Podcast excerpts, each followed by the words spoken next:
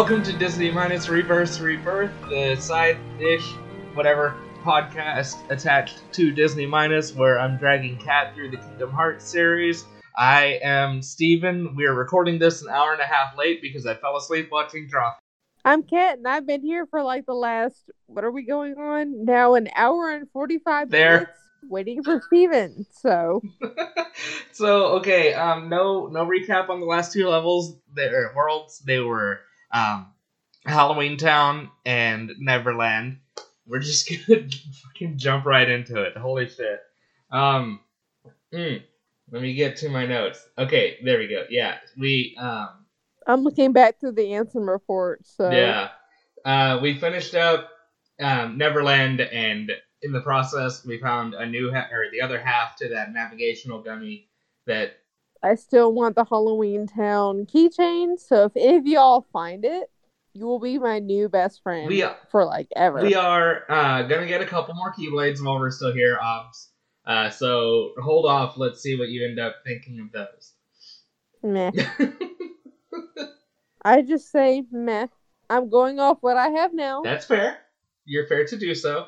Um, so okay, so the guys go back to Traverse Town and talk to Cid because actually no, before we do, uh y'all uh it had been mentioned in the Discord, but just in case, this is going to be a uh probably jumbo-ish sized episode. Um we're close enough to the It's end. gonna be a mega episode. We're close enough to the end that we're just gonna go ahead and finish up the story this time. Uh, so screw it. I'm just, I'm not gonna dance around. Kat doesn't have to work on weekends. Yeah.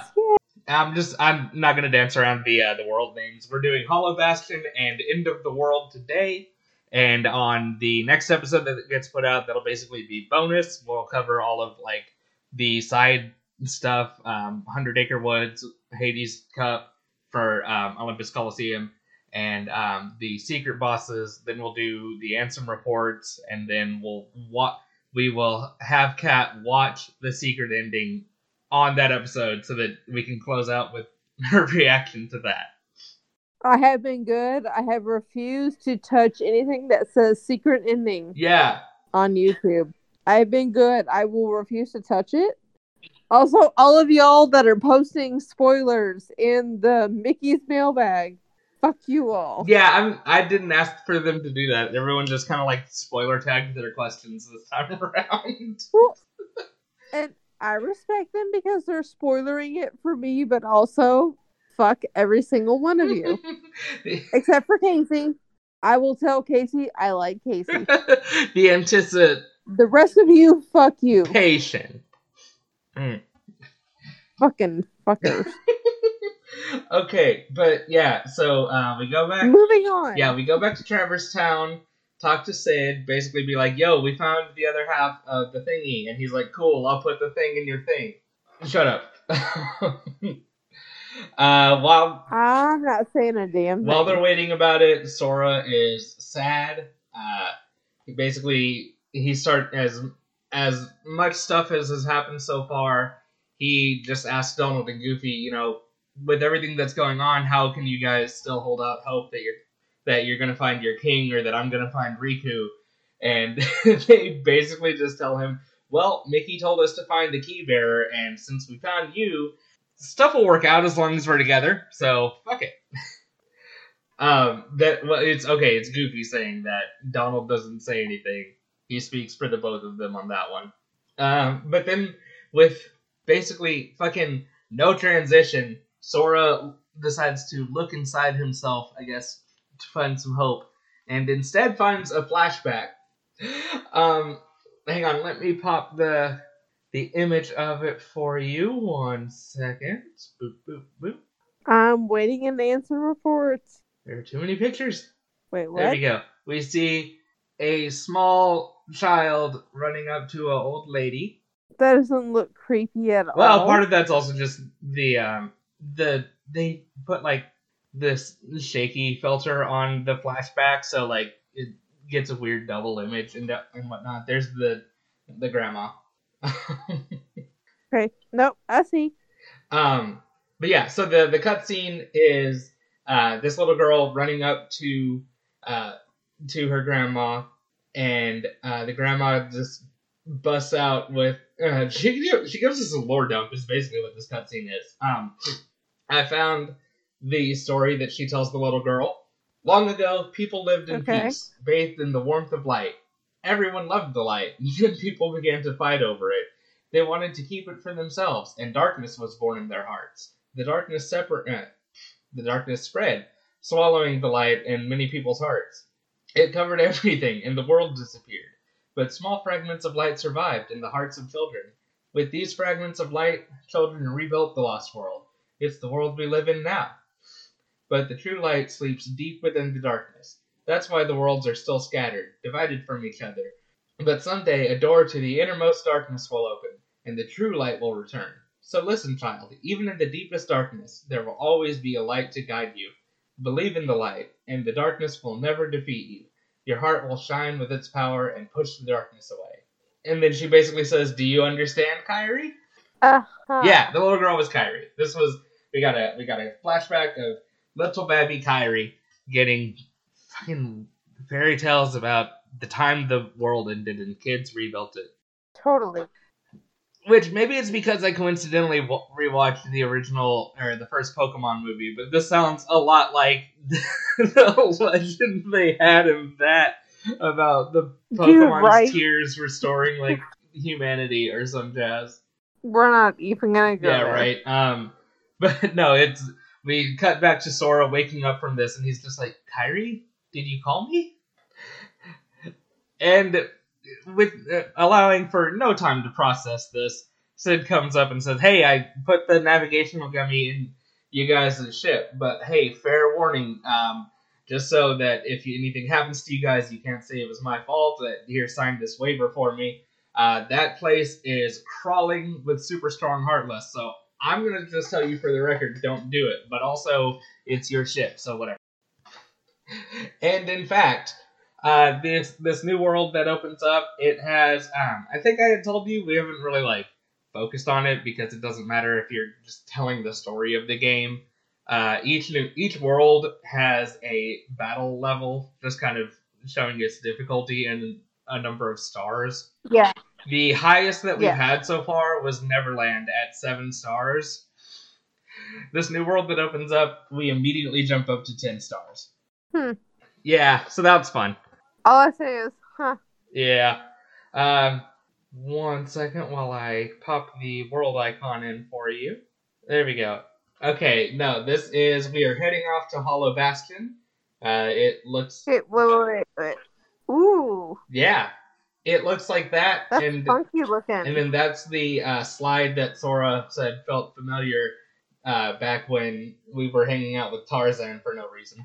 Ooh. Sorry, I'm awake. I promise. No, you're good. You're good. Um, but yes, we uh, so we're heading off to Hollow Bastion. Uh, let me go ahead and grab its title card and such. Yeah. If y'all hear me go to sleep, it's Steven's fault. Yeah, it is. Mister fell asleep, so we started recording this like an hour late. Yeah, Hollow, but here we go. Hollow Bastion. Ooh. yeah. I love this little entry area. Uh, the name of this little spot is called Rising Falls, which like it's not super easy to tell in the pictures, but those all of those waterfalls on the sides are flowing upward. Ooh. Yeah, no, it's really neat. Um, Like, is this supposed to like take place in a certain world or just on its own thing? Uh, as far as we can tell, just on its own. Um, it looks funky. yeah, right. I like it. Um, no, yeah, those little bubbles that are sitting there. If you jump up and touch them, it'll like pull you in and just take you underneath the water that's right there in front of you, so that you can walk around for for like a minute and uh, get the Huh. little treasure chests that are underneath. Or you can hit them. I Do what? I said I Yeah. Oh, Yeah. Or uh, you can hit them with like Blizzard and they'll freeze into platforms to help with hopping up to the other like floating rocks that are here. It's really neat. I of of so you can hit them with your own like attack. yeah, uh, like regular attack you can't because it is just a bubble, so that'll count as you touching it, and then you'll shoots you underwater for a second.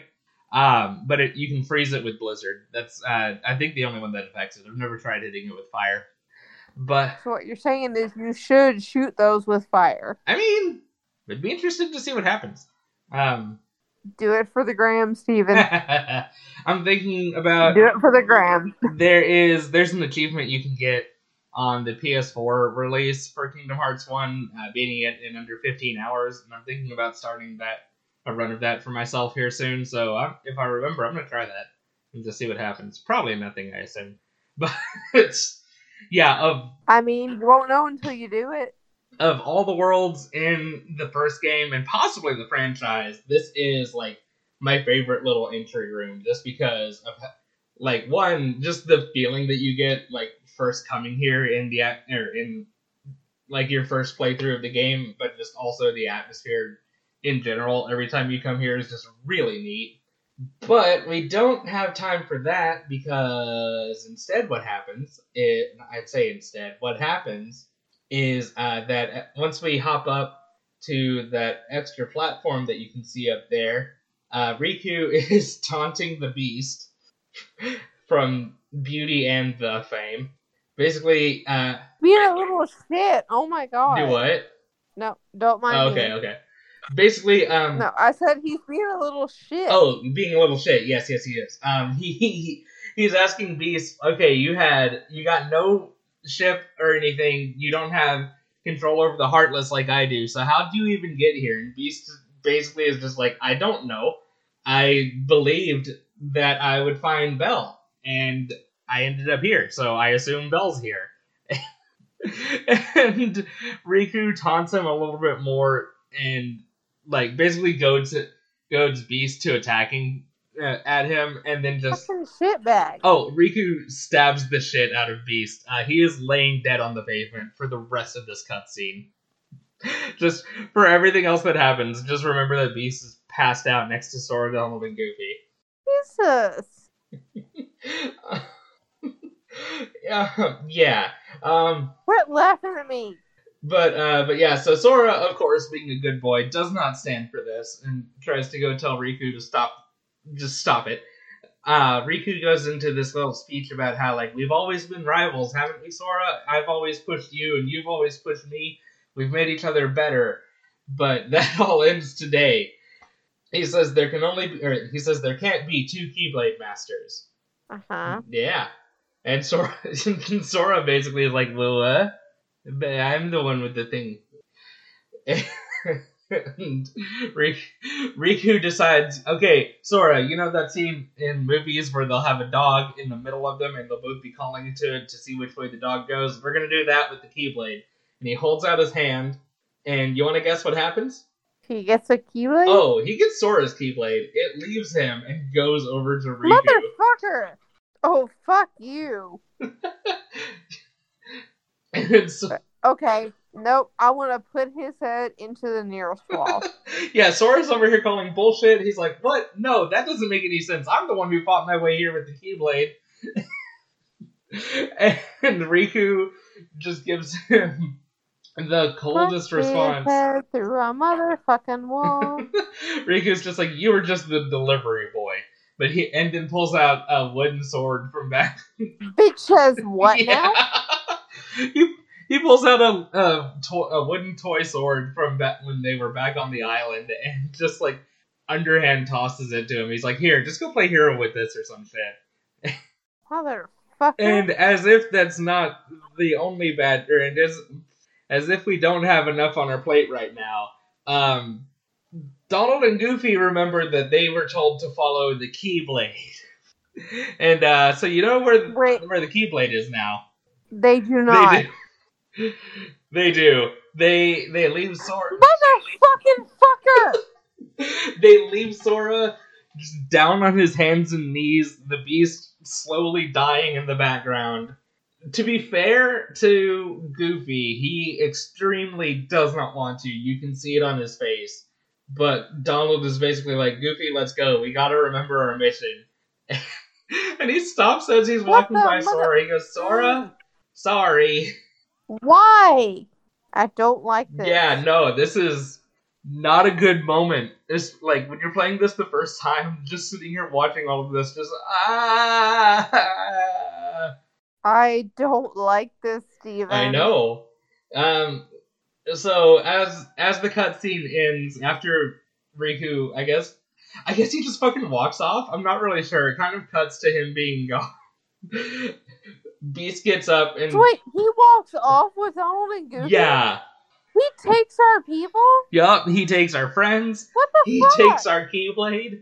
Um, all we have left is uh, Beast gets up and starts trying to hobble off after Riku, and Sora's basically like, "Dude, you're like half dead. What are you doing?" And he's like, "I came to fight for Belle, and though I am on my own, I will fight. I won't leave without here. I without her. like this at all. That's why I'm here." and Sora, Sora picks up the little toy sword, and he's like, "You know what?" Me too. I'm not gonna give up now. I came here to find someone very important to me. How the f- did Riku take the fucking Keyblade and he took Goofy into? I don't like any of this. I don't know what's happening, and I don't like This it. is part of the reason. I think I found our episode title. This is part of the reason. I don't know what's happening, and I don't like it. This is part of the reason I decided to just go ahead and finish the game today. Could you imagine if we had done Hollow Bastion and then cut off for all of the side so stuff like my original plan? I would have been so confused. Like, what are you doing to me? I don't understand this, and I don't like it. Um. So yeah, uh, we cannot fight right now. Uh, well, not with the toy sword because if you remember back at the beginning of the game, how that didn't do shit even on the weak level Shadow Heartless. Yeah. What is cool, and I did not figure out the first time I played the game, we still have our magic. So you can still help Beast out using magic, but otherwise it's mostly just letting him do the fighting. You even have a uh, a command that'll pop up where you can, or just labeled call, where you can have him just lunge forward. He'll even shout step aside and just like backhand anybody that's in front of Sora. Um, but remembering what Cid said before, we uh, do get a couple of new Heartless here because fuck it, why not at this point? Um, the front door is locked, so we have to. Not even kidding. Th- uh, this world is like fifty percent. No, like eighty-five percent contraptions and gizmos and puzzles. Um, the front door is locked, so we have to go down into an area called the Waterway, which is just some fucking like sewer catacomb bullshit down beneath everything, and uh, find the lock for it. and uh, we get two new Heartless. One is called the Dark Ball, one is called the Defender. You can probably guess which is which.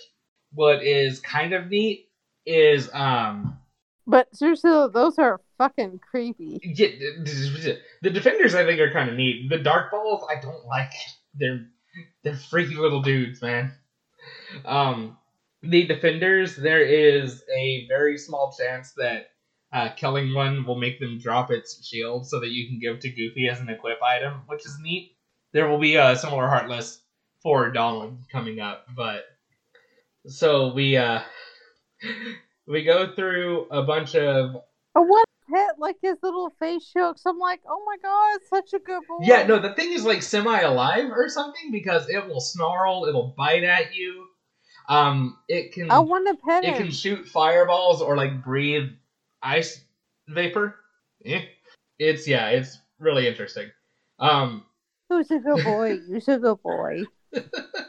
um, Shut up. As we are going through all of this like underwater sewer bullshit to get the door unlocked, we do get a key a cutscene over to Maleficent in a uh, a part of the castle Ooh. where she's got all of the or all of the six princesses so far in these little crystal pod things off to the side and uh, what was it that she can't? Okay, no, she has a rave. is she what now Oh, rave, rave. I heard rave. i heard wraith i was like what does this have to do with ghosts no, she totally has a rave. okay yeah here it is Maleficent, um, Maleficent calls out, "Oh, purest of hearts, reveal to me the keyhole!" And then, like, that's when the beams start shooting out of the sleeping princesses up to the, the. Yeah, it looks like they're shining down at them, but this is coming from each of them, going up like to those, I guess, two spots up at the ceiling. It's fine. I'm sure everything is fine. Nothing, nothing to worry about there. All I hear is Cascada right now.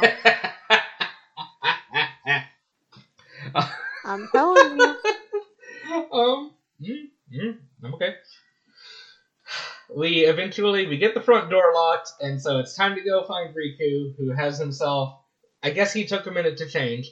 Wow. Yeah. Um. What's ridiculous? Someone had a kink. Okay. What's ridiculous about this is at the start of the cutscene, um, Beast think or like it, happens to look back over his, his shoulder. His head looks so big compared to the rest of his body. I know. That's not an edit that someone did. That's just how the cutscene looks.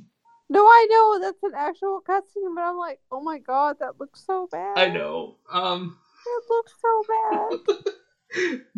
PlayStation Two, baby. Um, even for PS2, it looks so bad. Anyway, uh, the start of the cutscene, Beast like happens to glance back over his shoulder. He thinks that he sees Belle behind him, so he takes off. The door like locks. He's in a really bad BDSM outfit. hmm. I'm sorry, I can't get over the picture. You're not wrong. Um, it's so bad. Um, the the vision of Belle that he sees turns out to be a heartless, like disguise, disguising itself as Belle or something. So Beast runs off after it, and the door like shuts behind him. Wait, what? Yeah. Um, be on the way into the room, Beast like happened to look over his shoulder, and he thought that he saw Belle, but then it like kind of fizzles and turns out to be a heartless that was disguising itself as Belle. So he like lunges after it, and like the mm-hmm. door closes, separating you from him. So basically, that just means that the beast or that Beast isn't here for all of the rest of this, um, where Riku is taunting Sora. He tells Sora the darkness will destroy him. Um, Sora, sa- Sora says, maybe, but it can't touch my heart. My heart is super strong. It, my, it will stay with my friends, uh-huh. and it'll never die. and Riku's all right. I, Riku's like, all right, bet, and launches like a, dar- a fireball of darkness and fire at Sora.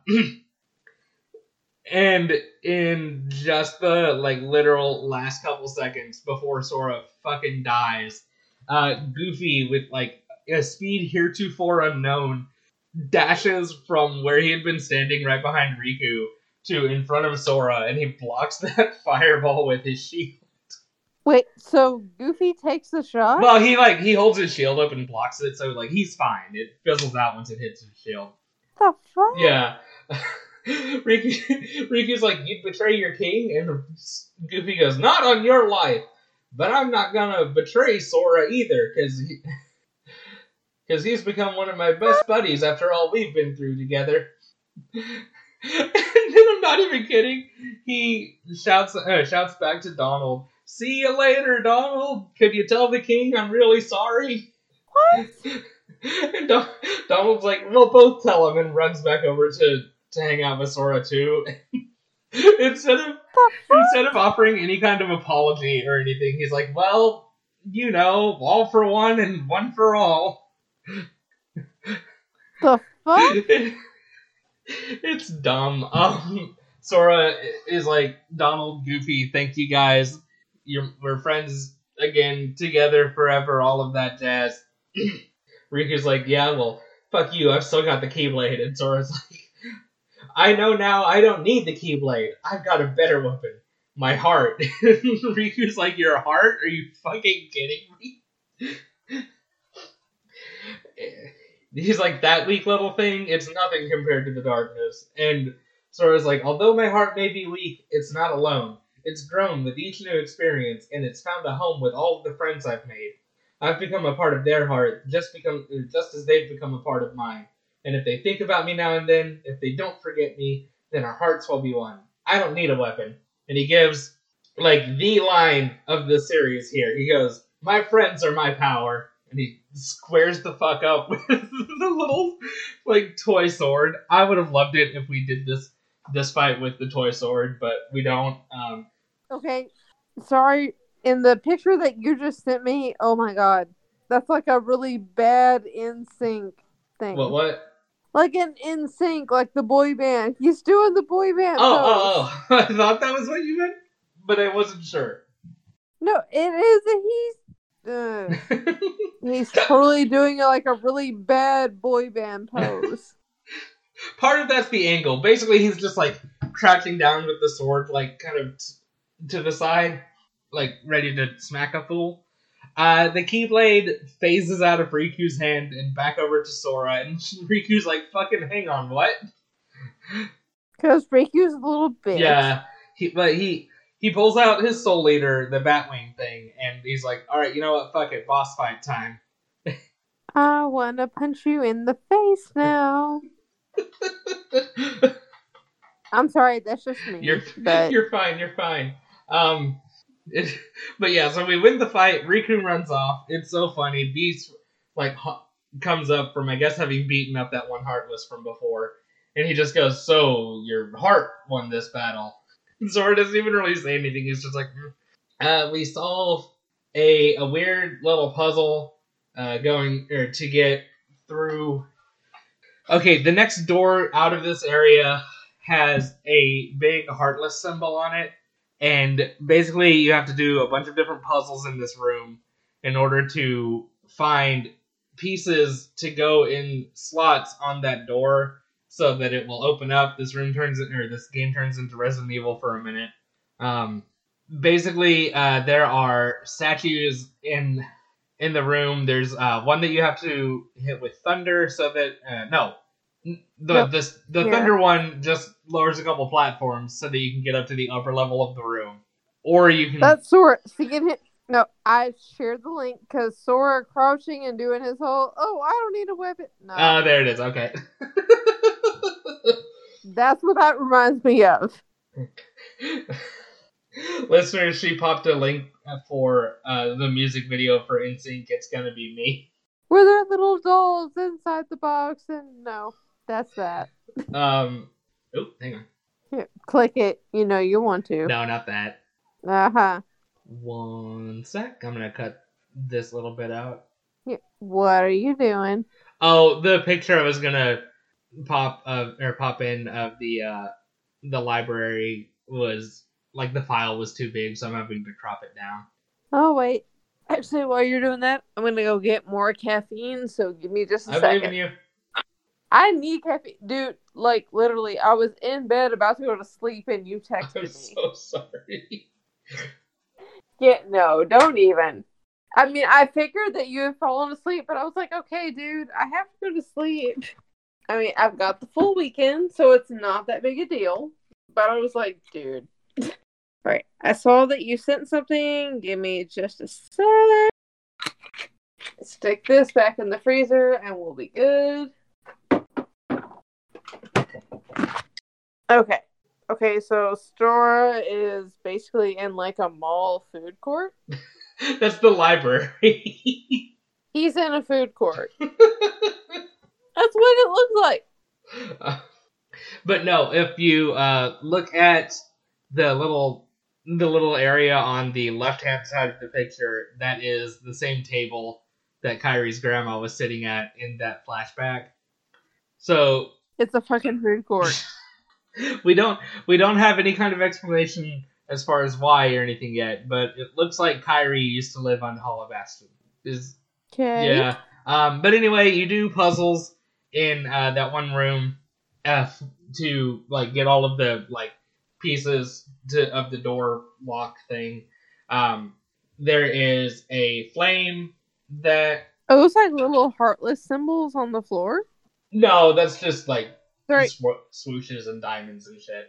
Okay. Yeah. Um, there's there's a flame that will go out if you um.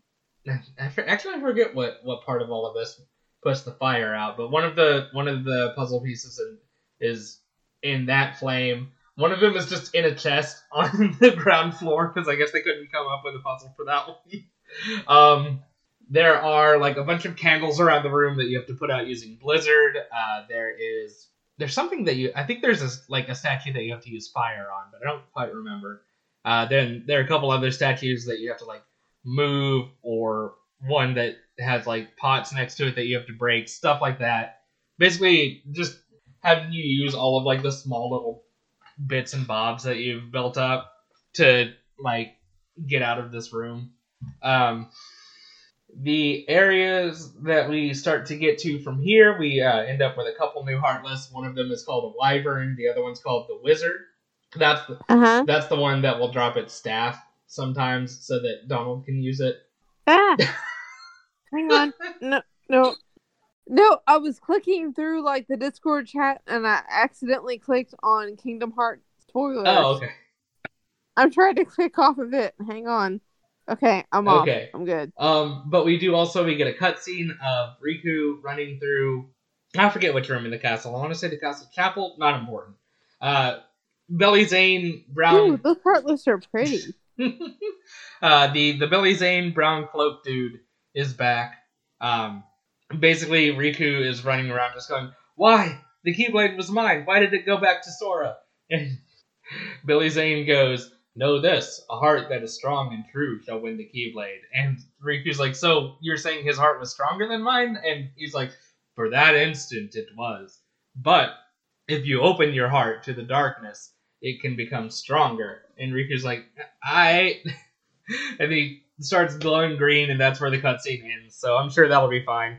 Um, but yeah, like I said, this this uh, this world is like 85% contraptions and puzzles and shit. So as you're going along, you've got a lot that you or a bunch of like smaller puzzles or things that you have to solve in different areas to keep going. There is there's this one thing where um you come to like a split level section that has got like a big uh, basically a big slab that's cut in half like vertically with like the heartless symbol like on the entire thing, so like the split is like cutting the heartless symbol. To navigate up the different sections, you have to like raise and lower the two halves of that heartless symbol uh, in just the right combinations to finally like get up to the top of that little area. One thing I had never in my life noticed is if you have the at least one section of it raised all the way up and then fall down, you can actually land on the platform that's technically like underneath. Basically, if you put both of them, both of the halves down where they would be sitting, there's a door behind it that you can go into. And I never noticed that by myself. That uh, the Let's Player that I'm watching did. There's nothing like huge back there, but there's like a decent equip item that you can get. That, like I said, I just never found for myself. So that's kind of neat. I'm gonna remember that whenever I play Kingdom Hearts One again. Nice. Yeah. Uh, we get a cutscene with Riku and Maleficent. Uh, Riku's got like a whole spooky double voice thing going on. It's uh, it's his voice and Billy Zane's voice. Um, basically, they're they are looking at what they call what Maleficent calls the keyhole to the darkness, and Riku's like uh, Riku Billy Zane yeah. do what? I say yeah. uh, Riku Zane says, unlock it, and the Heartless will flood this world. And fucking Maleficent's like, what do I care? The darkness holds no power in me. Or, no. Maleficent says, what do I care? The darkness holds no power over me. Rather, I will use its power to rule all worlds. Like, okay, sure. Have fun yeah. with that. Uh, uh, Riku had or does show off that he has a Keyblade now. Fuck. This one I don't have a description for because it's only like Sora never gets it, so they didn't give it an in-game descri- description like all of the other Keyblades. Uh, this one is just called the Keyblade of People's Hearts. That's like nothing. Yeah, yeah, it's really bare bones. Could you be more basic, dude? Like you'll you'll notice even it doesn't have a keychain hanging off of it. It is just the blade part. Although what is right. although what is neat is like up at the top where the te- where the quote teeth would be, it does have a little heart shape cut out of it. That's kind of cool. I mean, that shit is gonna cause damage pulling out. Yeah. But, dude, basic. He is. He's a fucking basic bitch. They didn't even have like the little dangly at the end. Mm. Uh, You woke me up, dude. I've got no filter that's now. fair. Um, they okay, okay. Forgot where I was for a second. Uh, Sora, Donald, and Goofy. No, wait. No. Okay, I'm gonna cut this part out so it doesn't look like I got lost. um, This is the podcast where we break Steven. I mean, no. Okay, I, I remember what's going on. Um, they can't. yeah, you're the one that fell asleep, so we're gonna totally give you shit. they they can't unseal the keyhole or they can't unlock whatever the keyhole uh, because as Riku Zane points out, the keyhole itself is incomplete. Uh, he, he says because Kairi's heart is still missing, so they won't be able to finish it until she gets her heart back.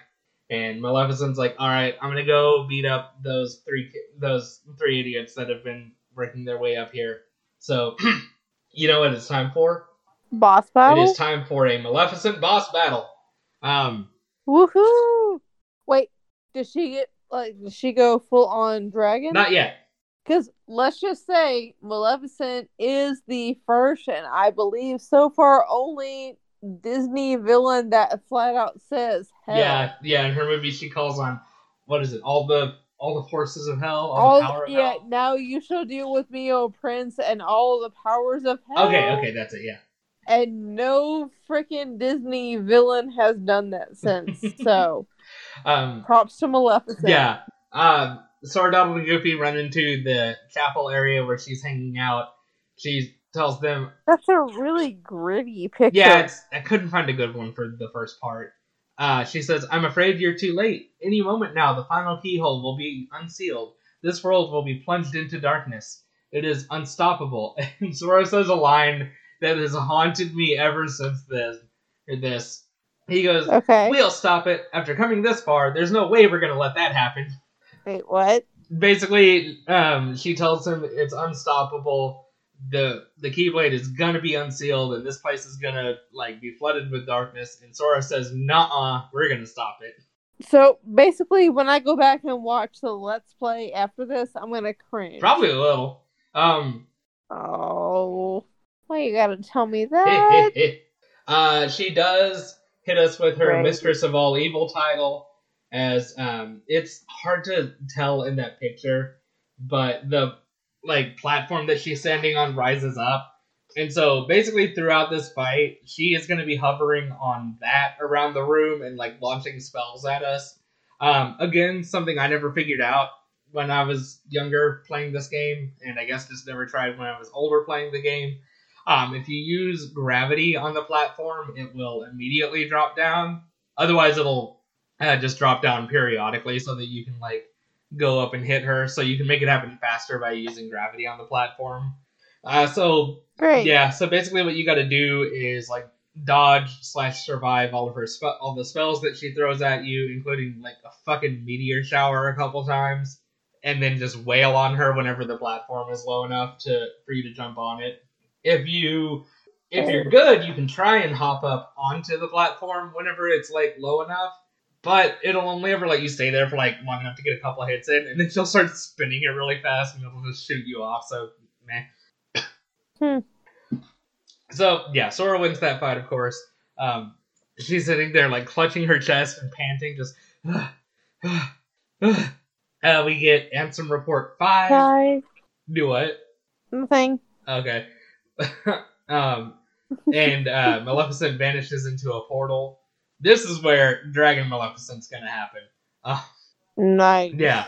Um, she's in a different room that like only exists for like this boss fight, and then gets used for one of the secret bosses later on. Um, Billy Zane Riku shows up again, like h- holding that keyblade out, and Sora's like, "Yo, dude, what?" And he's like, "This power has or this." And he's like, this, eh, this Keyblade has the power to unlock people's hearts, and decides to demonstrate that by fucking stabbing Maleficent in the chest. Do you, do you see? Ooh. Okay, there it is. Yeah. It, it took a little bit to load, Okay. but ew. Yeah. Uh, so as he's as he's like got the keyblade stabbed into her, he what does he say? One second. There it is. he says, "Now open your heart, surrender it to the darkness, become darkness itself," and then just pulls the keyblade out and walks off. Uh, Maleficent is just sitting there for a second, like, "Okay, I'm fine. I didn't die." And then she starts to feel it. She's like, "This is it. This power, darkness, true darkness," and just immediately turns into a dragon, and you gotta fight her like that. So yeah, big old dragon Maleficent. Um, yes, dragon. Sorry, it's taking a little bit to load here. Yeah, no, you're good. Totally love dragon. Boom, right there, Casey. Yes. yeah, Casey uh, commented in uh, in the Ansem Report channel that she loves the wizard. Um, I will respectfully disagree. I like its design, but fighting them is really annoying because they have this thing that they'll do where whenever they start casting thunder, they become just invincible to any damage until they're done doing that. So you can either stand off to the side and wait, or the option that I always take is just fucking hitting them. Like, no, stop it. For me, Maleficent is the best because one, she fucking turns into a dragon. Yeah. Um, and two, she is like to this and I even believe it's to this day, she is the only Disney villain to flat out say hell. Yeah, dude. Um, this one you cannot go like it basically puts an invisible wall like kind of running along the floor or running along level with her front paws. So you can or the claws, I guess. So so you can go anywhere in the like the front half of the room, but like you can't go around behind her or anything like that. Basically, uh, the strategy here is to just hit her in the face a whole lot. Meanwhile, she will. I mean, fair. Yeah. Meanwhile, she'll like swing her head around, bite at you. She'll breathe fire. That shit sucks because the whole floor just catches on fire, and you can't stay gliding long enough to avoid it. So you're always gonna take some damage from that unless you're like in a couple specific spots that just ha- that just happen to not get caught on fire whenever she does that. Usually, I think it's like up around these vines that are here. this uh, this is where I'll bring up because the let's player the let's player I'm following used it. Um, I had forgotten to mention what Tinkerbell does as a summon. Uh, basically, she, whenever she's out, you still have Donald. Um, the other summons that you've gotten so far will basically eat Donald and Goofy in order to appear. Um, so you have to have both of them alive. You still have to have both of them not dead uh, to to summon Tinkerbell, but she, she, doesn't make them disappear whenever she shows up. So you still have Donald and Goofy helping you out. Uh, basically, she'll just hang around Sora's shoulder, just constantly healing him, and you get like a one-time use of if you do die, she'll like full heal, just do a full heal and like keep let you keep going basically. And she doesn't have like a time limit like the other summons so far do, so she will stay until you tell her to leave. Just again, just sitting there constantly healing you, which is real neat. Tinkerbell might be the best summon in the first game. Um, but that said, you eventually obviously kill Maleficent. Um, it's kind of horrifying. She like basically just melts to the point that like there's a big smudge on the floor that kind of just is in the general shape of her cloak. And Billy Zane Riku walks up and says, or fucking like grinds his foot into the cloak on the ground and makes it like vanish and goes, How ironic. She was just another puppet after all. The Heartless were using Maleficent from the beginning. She failed to notice the darkness eating she failed to notice the darkness in her heart eat, eating away at her, a fitting end for such a fool. And uh, then we get an item called Fire Glow, which which you can take back to the fairy godmother for the Mushu summon. so that that happens. Um, Mushu is I forget if he do what. Mushu is no. It just now loaded in the Ansem reports. I'm like, why the fuck is Mushu on Sora's oh, head? Oh yeah, um, that's what he'll do when you summon him. He hangs out on Sora's head, and I think it's just yeah. You hold the attack button, and he will just send a constant stream of fireballs just directly forward, basically. Great. Yeah, it's a little ridiculous. His summon is so funny too because like it'll if you remember how um when he first showed up in the movie, he had like all the smoke and flame trying to make himself look like big and powerful and sinister and stuff. he gets that effect and then it immediately fades away and you just get his doofy little face going, Hey And then it like zooms out to reveal that he's like standing on Sora's head and Sora's like, Why are you here? Nice. Um this at this point though, I will say, um, since you can technically skip Monstro and Olympus Coliseum for the entire game if you want to, but the important thing is that you can skip them up, to, up until right now. If you go to each of them, you're breaking up really bad. Oh, um, you can technically skip um, Monstro and Olympus Coliseum if you want. So if you go back to each of them for the first time after this point, after you've killed Maleficent and uh, Riku has like revealed himself to be not necessarily Riku because Riku's been a bitch. well, after he started to talk with Billy Zane voice, um, he's a bitch. you will not tell me otherwise. He's being a little little bitch. bit. Uh, he, um, he's doing Billy Zane voice cosplay.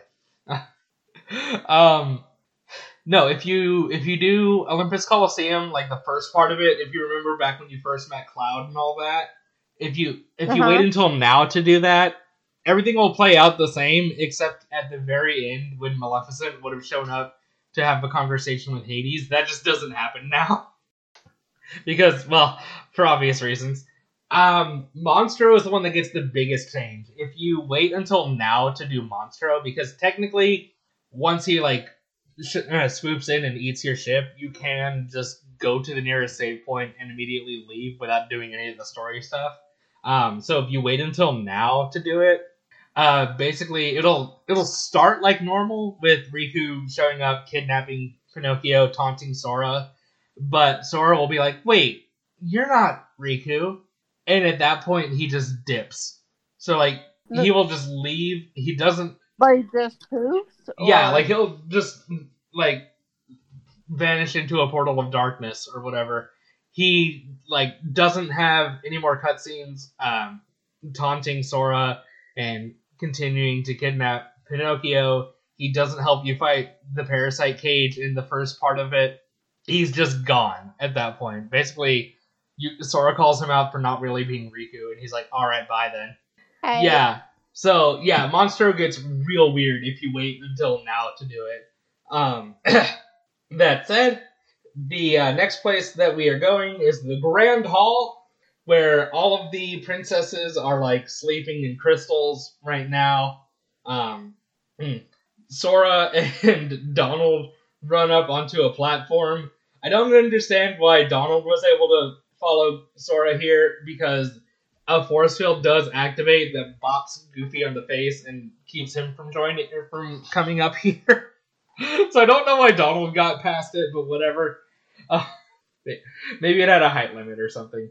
Yeah. Um, Kairi is just laying on the floor. She won't wake up. Sora is like shaking her like Kairi, oh my god, wake up.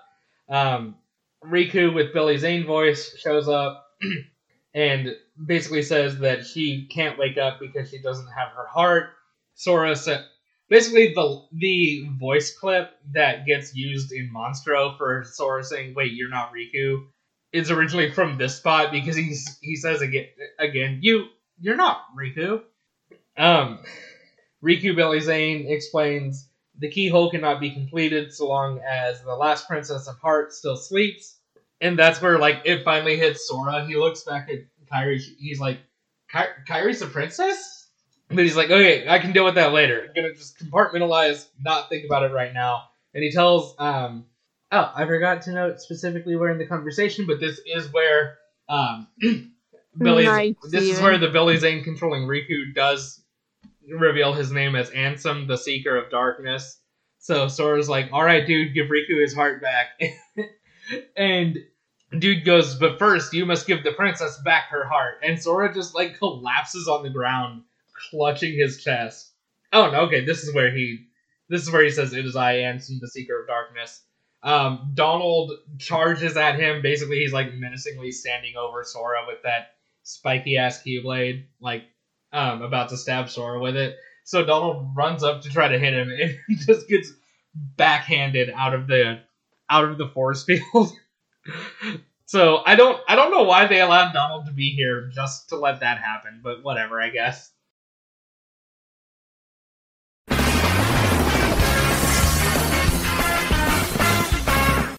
All right, back at it again the next day on account of we got started late last time. Uh, hopping right back because in. Kat- somebody overslept. yeah, that too. Is it even oversleeping when you weren't supposed to sleep at all? Because then the problem is just sleeping in, in general. We'll just blame you. Period. Yeah, no, it's, Uh. it's whatever. Um, Yeah. Kat, do you remember where we left off? No, not really, Okay, fair. dude. I was fighting it at the end. I was half asleep. Okay, okay. Um, let me see. We had real quick recap. We had gotten to Hollow Bastion. Uh, Riku had stolen the Keyblade. We got it back. Um, he started like doing a double voice with himself and Billy Zane. Uh, that version of him revealed that uh, Kairi is actually one of the seven princesses of heart, but that her heart is inside Sora, and that's pretty much exactly where we left off. He's like about to swing down and hit Sora with his his weird Keyblade and he and these next couple lines that I of dialogue that I read are going to be slightly triggering uh, for people who have played the games a bunch because we're about to do a really hard cutscene. And back in the day, if you remember um, me saying, and I think Flutter Dark and a couple other people mentioning, you couldn't skip cutscenes back in the day. so, So what you're saying is you're about to break our listeners. a little bit because there are some lines that just forever haunt people who like especially I think they I think by the time two rolled around they had introduced skipping cutscenes. Um, I know for Final Mix for Kingdom Hearts One Final Mix you could skip cutscenes, but the original release of Page One you could not. So there are some lines in there that just straight up haunt people. Um, mm. but getting into that, um, double voice Billy Zane, Riku, and some whatever uh, starts to swing down his keyblade and says, "Open the door, lead me into everlasting darkness." And for like the briefest of seconds, Sora is like still collapsed on the floor, and you think he's about to die. Then you hear Kairi's voice call out to him, and he blocks the keyblade. And this is the one that's really gonna get people. And Sora says, "Forget it. There's no way you're taking Kairi's heart." And then the boss fight just starts. That's not abrupt at all.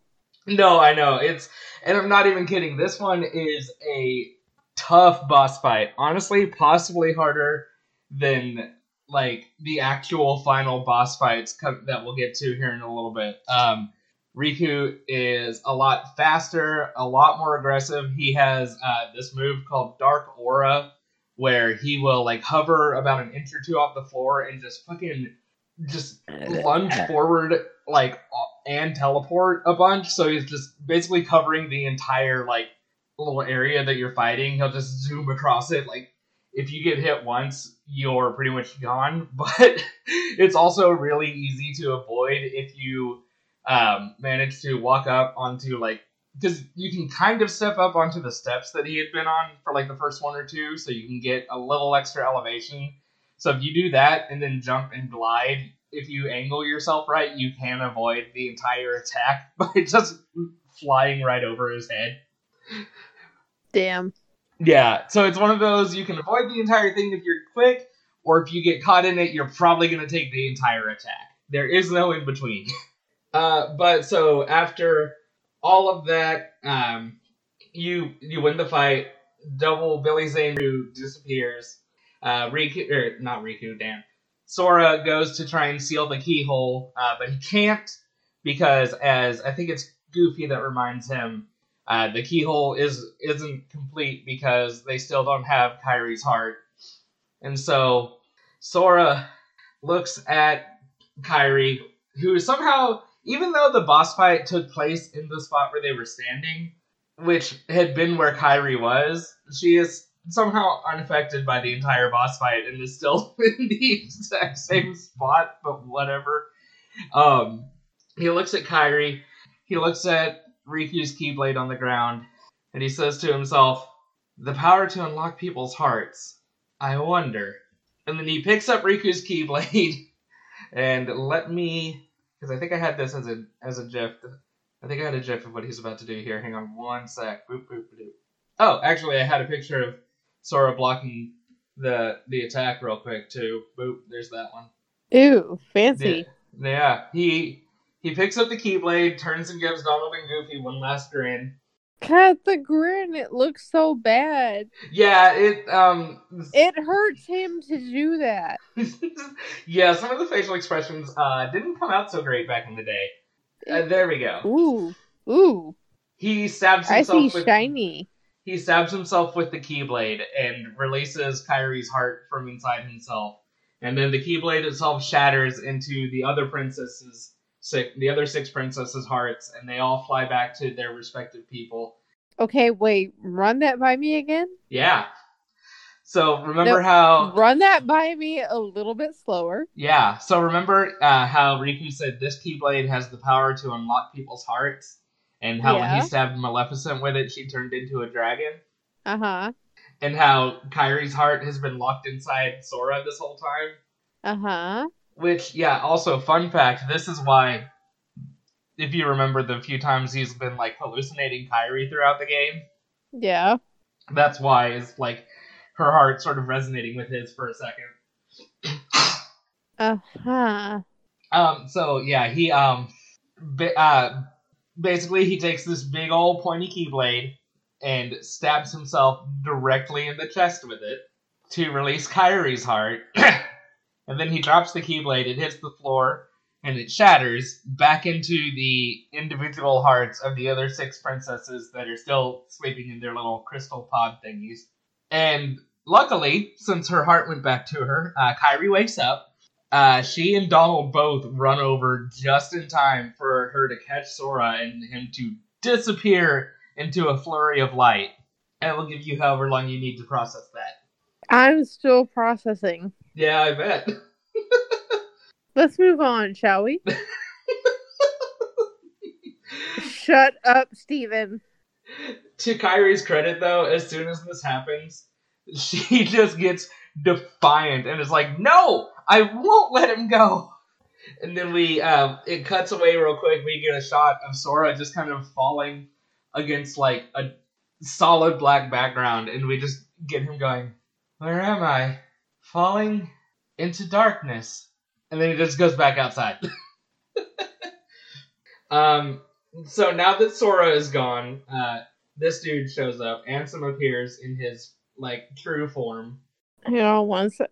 Wait, that's Sora? No, that's Ansem. Okay. He's no longer doing the double voice thing. It is just Billy Zane voice. Uh, one second. There it is. Uh, Donald and Goofy square up, even though like they're not sure if they can hold him off, but they're at least gonna try. Uh, Riku's fucking ghost appears right in front of him to like hold him back.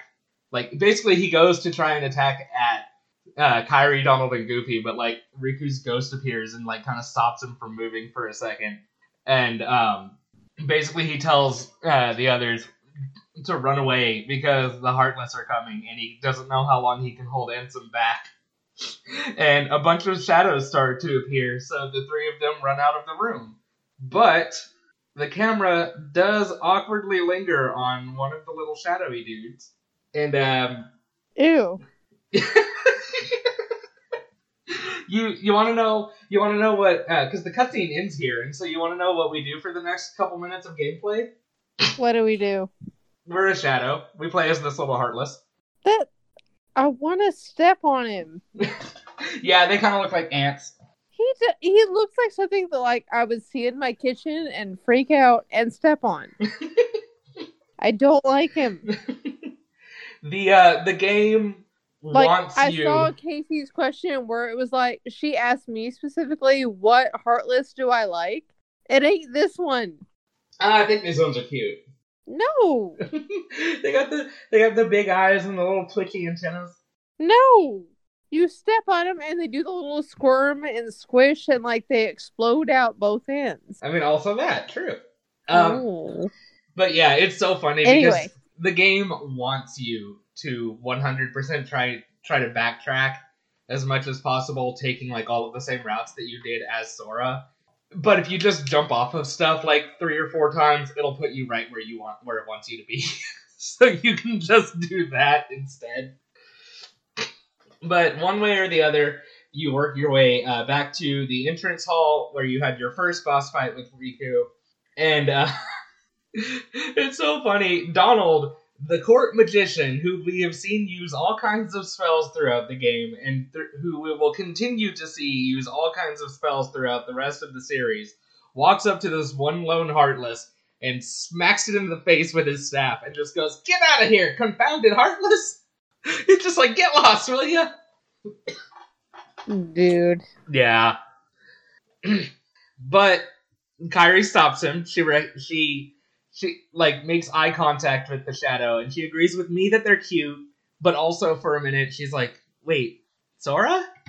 No. yes. I don't know. It's it's never explained how she's able to tell. Um, literally, what's about to happen here, the wiki just says somehow. So even even the Kingdom Hearts wiki doesn't actually know how this works, but she's able to tell that this is Sora. And so she walks over to it as some more Heartless appear. She like gets in front of it, like basically blocking the the little Sora Heartless from the others. She goes, "This time I'll protect you."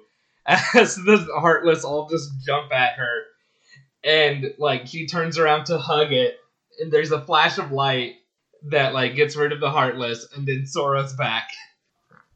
and he he's back Shit, and he's hugging Kairi. What the fuck? yeah. no, look at the question in the Mickey's mailbag. Casey, oh my god. Oh, did someone post a new one? Hold up. Yes, she just did. What the fuck? she she knew she knew exactly where we must have been starting. Oh my god. What the fuck, Casey? Screw it. Let's go ahead and hit this one now. Which uh, what heartless would you want to turn into if you got stabbed by that there keyblade? I would be a Halloween Town heartless. I'd be okay with being a sh- with turning into like a shadow because they're just vibing. But seriously, what the fuck? I don't know how she knew. The fuck? That's so great. Oh wait, obviously how she knew. She can see into the Ansem report channel. Shit. Yeah. She's been in the Ansem reports. What the fuck are you mean now? I'm not thinking about stuff. I don't know shit about fuck. She's been seeing shit. Casey, congratulations. You broke Steven. Jeez. But um Anyway. Uh, anyway. Anyway, Sora's back, back again. Tell a friend. um Beast shows up and basically like starts backhanding Heartless left and right and tells the the four of them to get out. And Sora's like, "Wait, you should come with us." And he's like, "No, Belle's still here somewhere. I'm not leaving without her." so, um, we head back. Okay, this is not what I meant when I said we had two worlds left because we head back to Traverse Town for a minute. Um, basically, uh, Sora gives Leon the whole the rundown on what's been going on, and it kind of, like it skips all of that because we've already played through all of it, so that way we don't have to just sit there and watch Sora try to explain it. but Leon's like, "Don't worry, Sora. If anyone can save your friend, you can." And I forget which one of them says it. Probably Aerith uh, points out that Heartless are just pouring out of the keyhole, so now like even all of the other worlds are going to have stronger Heartless, which basically what this does is if you want to go back through the other worlds to grind, um, they all have like the Heartless that are there are at higher levels, and they have like different types of Heartless now. So all of their battle levels have gone up. Uh, what's kind of cool is Monstro will now start cycling through Heartless from different worlds. Basically, like the basically the other like three worlds that are on the same loop as Monstro, it'll just like I guess swing by, grab or eat a few of them, and then keep going. But um, also, Cid basically he tells Sora like, you know what? I don't want you going back to Hollow Bastion the same way that you got there before because now there are all kinds of super strong Heartless pouring out of that that keyhole now that it's been completed. Um, but luckily, there is. I hid a navigational gummy back when we first showed up here, and it's back in the waterway. If you go grab that, I'll put it into your ship, and you can go a different way around. And it's like, okay, whatever. That I it sort of bugs me because this has no real impact on the game because you just need to go do that and then you can go back to Hollow Bastion right away just with like a different route that basically this just opens up a direct route from Traverse Town to Hollow Bastion is all it does. So just instead of having to go bounce between worlds to get there, now you can just go right to it. That's all it really does. But this does open up a good cutscene, sort of. Um, when you go into the waterway, there is a mural in there that is an image of like a sunny day, but when you go and when you take the navigational gummy for whatever reason, it changes to a night scene. So I don't know. I guess it can tell that someone's been messing with it. Um, but Kairi's also hanging out there, and so you can talk to her. And Sora, Sora's like, you know what's funny? I looked everywhere for you, but you were with me all along. but now it's time to get Riku back because the three of us, you know, we're we're not gonna we can't go home just two of us. We got to get all three of us before we go back home. And um, basically, Sora, uh, uh, Riku, or Kairi asks, what like, the fuck did you just do? I lost my words for a second. Kairi asks Sora, like, you know, are you okay? All of that jazz. What what even happened back there? He describes uh, what it was like having turned into a heartless and like slowly losing all of his memories. Uh, basically, he said like he was slowly falling into the darkness and like starting to forget everything. But then suddenly, like out of nowhere, there was a, a burst of light because Kairi saved him. So basically, he he concludes that that means that Riku will be will be fine because no matter how deep the darkness, a light shines within. And she's like, "Oh, dude, like my grandma's story." And he's like, "Yes." And this is where the series will officially start to piss me off about Kairi. Uh, she says that she wants to go with him because, and as she points out, they made it this far by sticking together, so it wouldn't make sense for them to split up now. But the game has to justify just having Sora, Donald, and Goofy somehow, and the route that they take is for Sora to tell Kairi that she would just get in the way because it's too dangerous. Which I mean, at this point, she has no way of like fighting the Heartless, so I guess that's fair. But this will become a trend throughout the series that Kairi just constantly gets sidelined for shit, and it started here. And as much as I love the, this series overall, this part does piss me off. But having said that, um, do you remember way back at the beginning of the bag, not bad. the beginning of the game, where um, I told you they added in a final mix cutscene of um, Kairi saying that she was working on a good luck charm while she was making Riku and Sora do all the chores for their raft. Yes. Okay. It was like just for a minute, so I didn't I wasn't sure if you'd remember or not. Well, anyway, that was to set up this scene. That this was already in the base game. They added that extra one just to set it up because I guess people must have complained that this came out of nowhere or some shit. I don't know. she hands Sora her good luck charm, which is this cute little thing. Oh, the little hairpiece thing. I know it's got Sora's like face and hair drawn on it. It's so cute. If I ever, not if, whenever I manage to get a Kingdom Hearts tattoo, I'm pretty sure it's gonna be this. You're gonna get that for Julie. Come on. I keep trying to tell her I should get a Kingdom Hearts tattoo for her, like how I've got the ones. Get her like a hair Mia, thing. Get her like a barrette or a hair clip shaped like that. right? Um, she always just what rolls her eyes. saying is you fail as a husband. No, she always just rolls her eyes and says whatever. Um, So just get it for her. this is true. But anyway, um, this uh, this good luck charm uh becomes the keychain for my favorite keyblade in the game. It's called Oathkeeper. Let me pop the picture in right there. Ooh, Yes, I love I this thing. like. the design is very good. It comes up from like okay, as as much as Sora and Kairi as a ship are honestly kind of bland Okay. in the way that like I need this key. I need this keychain. right. I need this, the Halloween Town one, and the one really freaky like Demon Blade. We got it. We got at least one more coming up that you'll probably like too. Um, But I like this one. as much as Sora and Kairi are kind of bland as a ship in the way that like most shonen pro tags and love interests kind of are, I love the symbolism of Oathkeeper because it's just it's really sweet and that it always comes up at like instances of how much the two of them matter to each other, especially with her good luck charm being the keychain for it. Plus, the design of it is just really neat. I really like the way this thing looks. Stat wise, stat wise, it's not super great, so it's never one that you use a whole whole lot. But still, um, the uh, the description on it here uh, says raises max MP by one and enhances magic and summon power, capable of dealing a string of critical blows. Um, it has a strength of plus nine and an MP of plus one, so it's a decently it's a decently balanced Keyblade. But like by the time you get it, most everything you have has better stats. So basically, you're only going to be using it if you choose to use, uh, choose to use it because of story stuff, which is what I did the last time I played the game. Meh. Meh. Meh. Meh. But I want I want the Keyblade. Yeah, right. But yeah, um so it in terms of the actual cutscene, Kairi hands him the good luck charm and tells him to make sure and bring it back to her. And so, of course, being a good boy, he promises that he will. Um, she. Uh, I see this not ending well. What? What the fuck? That's just me going, what? yeah, you broke Discord. What the fuck? What'd I do? What happened? What happened? It did like this really bad like reverb and oh.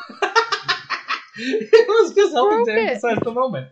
Um, but no, the cutscene ends with Kairi just being like, "Don't forget, wherever you go, I'm always with you," and like Sora says okay and walks off. We don't get to see it, but Kairi's probably crying.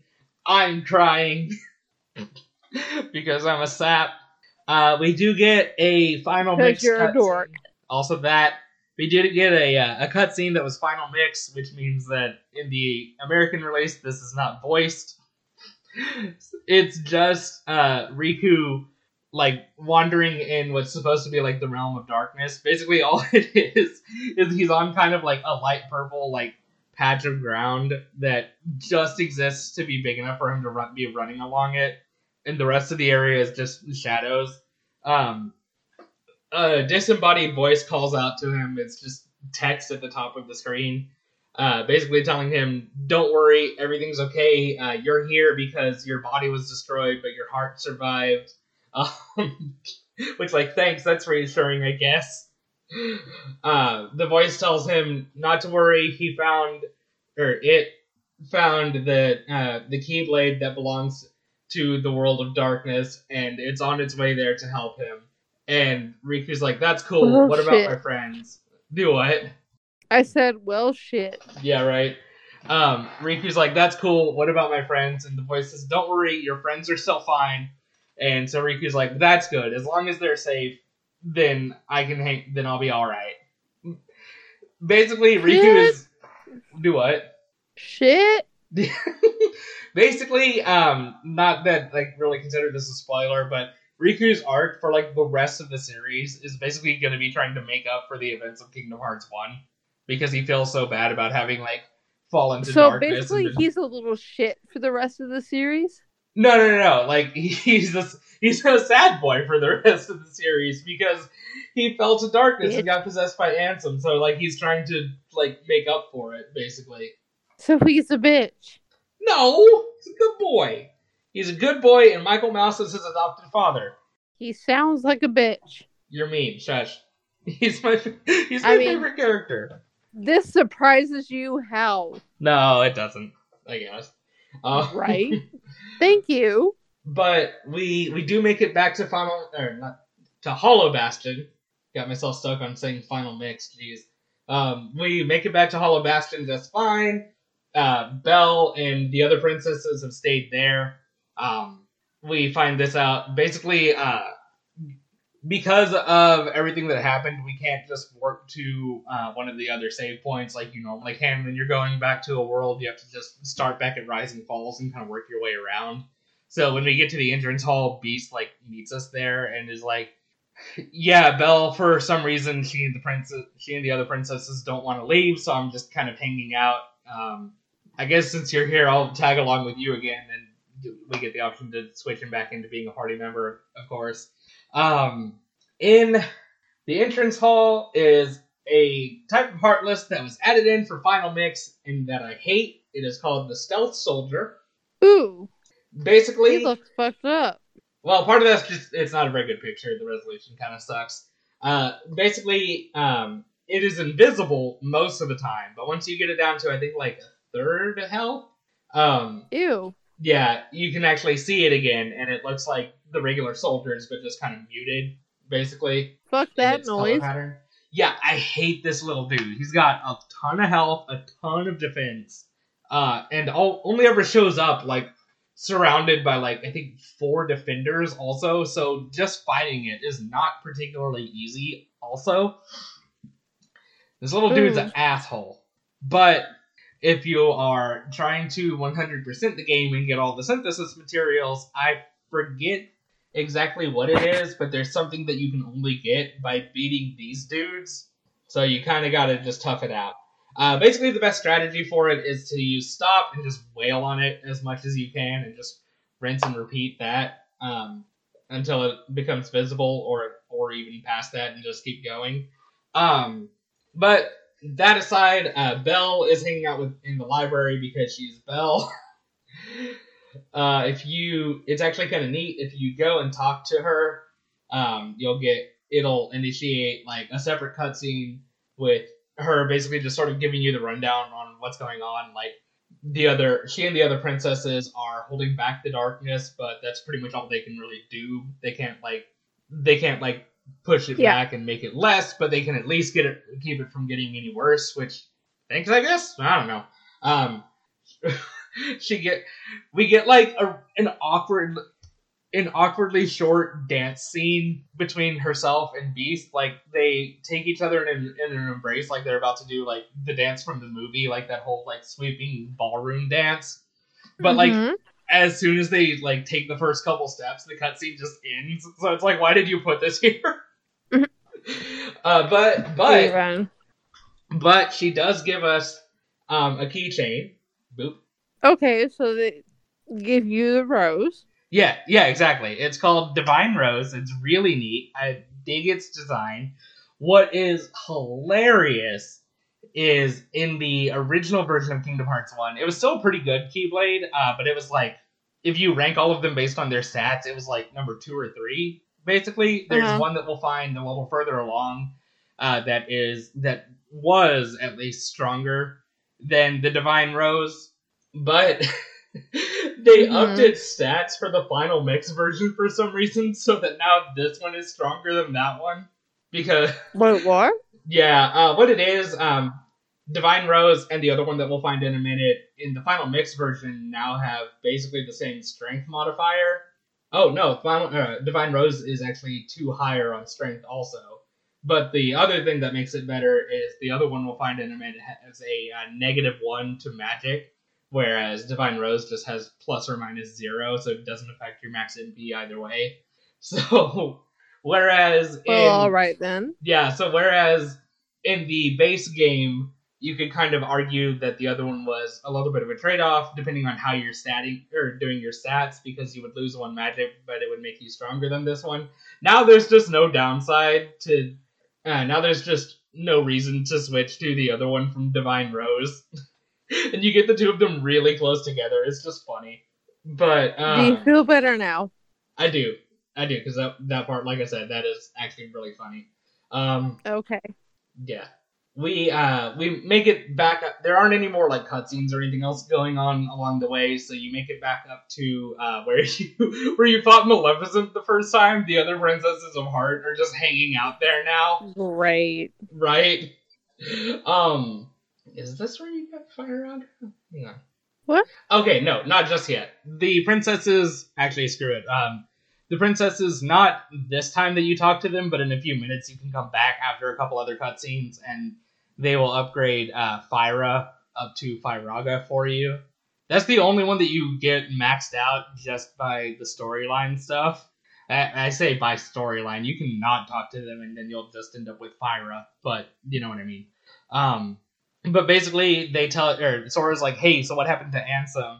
And they tell Sora they're not sure. The last they saw of him, darkness just flooded out of the keyhole and like swallowed him up. But the creepy thing is that he was smiling as he disappeared, and it's like that's cool. That's not ominous at all. I know, right?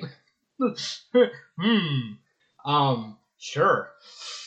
So you go back into where the keyhole is, the room where we fought Riku a minute ago, and this is where uh, one of the other two, one of the other two most iconic key, well, three, I guess. Uh, one of the other iconic keyblades for the series. Um, this one is called Oblivion. Is hanging out in a chest off to the side. Continue. Oh, I wasn't sure if it had popped in for you yet. Oh. Ooh. Yeah. Um. I like basically Oblivion and Oathkeeper um, will a lot of the time be kind of shown as like a pair. Oathkeeper sort of the light side, Oblivion is like the dark side, kind of a yin and yang thing. I want it and yeah, I like it. I thought you would. I figured you would like it. Um, dude, right? Anybody listening to this, if you find the keyblade or not keyblade, if you find the keychain of this, I will love you forever. I know you can find keychains. I'll send of... you shit. I know you can find uh, keychains of Oathkeeper and Oblivion. I'll see if I can check. Right. I'll see if I can check Amazon or whatever later on. But yeah, yeah. Um, Find Amazon. I will totally love that shit. Yeah. Uh, but yeah, um, Oathkeeper or not Oath, Oblivion's uh, description possesses colossal power but reduces max MP by one. So that's the only real trade-off is depending on how uh, conscious you're being of your magic stat this will drop it down by one and it has a strength modifier of plus 11 which like i said in the base game um, divine rose had plus 10 so that did give oblivion a higher strength stat but now divine rose has plus 13 strength so it's like why bother if you're just going on stats which is hilarious um but so so yeah you grab oblivion uh, go over to, and I'm not even fucking kidding with you. Um, the I couldn't find a good picture of it, so you'll kind of have to just wait till you watch the Let's Play or this section of the Let's Play later on. Um, in the background of the area that you fought Riku is like a big, just swirling, multicolored, like heartless symbol thing. You walk up to that, and it tells you it's time to go to a place called the Dark Depths Nice. Yeah. Uh, you get a boss fight like as soon as you walk in against this big old boy. It's called a behemoth. Behemoth. I always have trouble saying that word out loud. But yeah, I'll type it just in case. Bop. There we go. Ew, what the fuck? Yeah. Um I looked it up. This is based on there's a Final Fantasy uh monster or creature that I don't know if it pops up as a boss or or what in the Final Fantasy games that it's in, but also called Behemoth. Uh, the Final Fantasy version does look cooler though, I will say. Um, Ew. Yeah, so you go into the dark depths and you get a boss fight against this dude. Honestly, all it really has going for it is its size. In terms of fighting, it's not really that hard. Um, it's it's basically like Cerberus but easier. You all you got to do is worry about um, not is like don't let it step on you and it will cast like thunder attacks every now and then so just avoid those but otherwise the main strategy is go back around to its hind legs hop up onto its back run up and just attack its horn a few times and like that's all you really got to do as far as strategy so looks big and imposing especially coming up as like a boss fight here the first time but honestly, behemoths aren't that bad. Um, what's hilarious is after this, you'll just start getting a few behemoths. Uh, the final world of this game has like four or five that you fight over the course of the world, and they will start popping up. And there's like one or two in the Hades Cup when we get to it. So behemoths just now start being a thing. This one, this one was just the first one, and he was like, "Rah!" Great.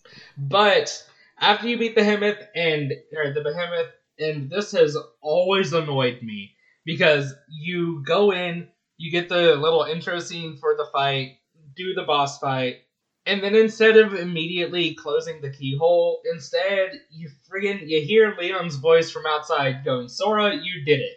And so it's back outside for a conversation that you could easily have after sealing the keyhole, but fucking whatever, I guess. Um, that saltiness aside, um, yeah, you go you go back outside. Um, Leon, Aerith, Yuffie, and Cid are all hanging out. Uh, basically, they explained to Sora that Hollow Bastion was their original home, and um, that they they say again, basically they lived here up, up until um, around nine years ago. Um, Ansem, who had been studying hearts and heartless, uh, seemingly disappeared a lot about the time Maleficent showed up with a bunch of heartless. Uh, the world fell to darkness. They escaped to Traverse Town. The rest is history, pretty much. Um, but they do also. This is where they also confirm that once all of this is over and they are able to restore the worlds, the barriers between worlds will theoretically also come back. So traveling from one world to another is no longer going to be a thing. So basically, this is them kind of saying goodbye to Sora because they're not sure if they're ever going to be able to see each other after this. I swear in his head this sounded cooler, but Leon gives this cheesy ass line where they even like they even animate him like holding his hand up in front of his face, I guess again trying to look cool. But he goes, "We may never meet again, but we'll never forget each other." it's like, "All right, dude, chill." God bless him though, he's trying.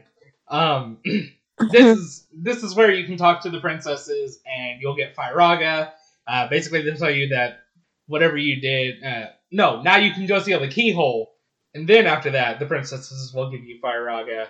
Um, let me go ahead and show you what the keyhole for Hollow Bastion looks like because hot diggity damn. Hang on, pulling it up. Sorry, my phone is not letting me unlock it. Lame. Okay, there we go. Ooh, shiny. Yeah, no, it's like this is. I mean, the keyholes have always been kind of like on something or like set as part of a thing or whatever. This is the first one that feels like it's just a thing. Like, yeah. bam, here it fucking is, kid. Keyhole, get at it. Um, but, Get that hole. Yeah, but uh, so you seal the keyhole, and technically, as far as story goes, you're just supposed to go right to the next world. Um, but obviously, if you want to, you can go back, grind some more. Um, I think it's here that the Hades Cup becomes available. So starting now, you can do the Hades Cup, the secret bosses, all of that if you want to. We're gonna wait till next episode for any of those, obviously. But this is when they become available.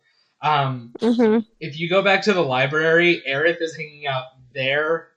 like the library is two floors, so like Belle's hanging out up on the second floor of the library, and Aerith is hanging out down on the first floor.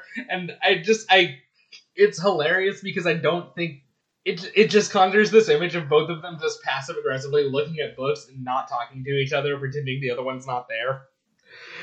But um and I guess this is the game realizing they had a bunch of extra Ansem reports that they didn't find places for you to just get naturally al- along the way. Because when you talk to Aerith, I'm not even kidding, she will give you Ansem reports two, four, six, and ten. Like she gives you almost half of them.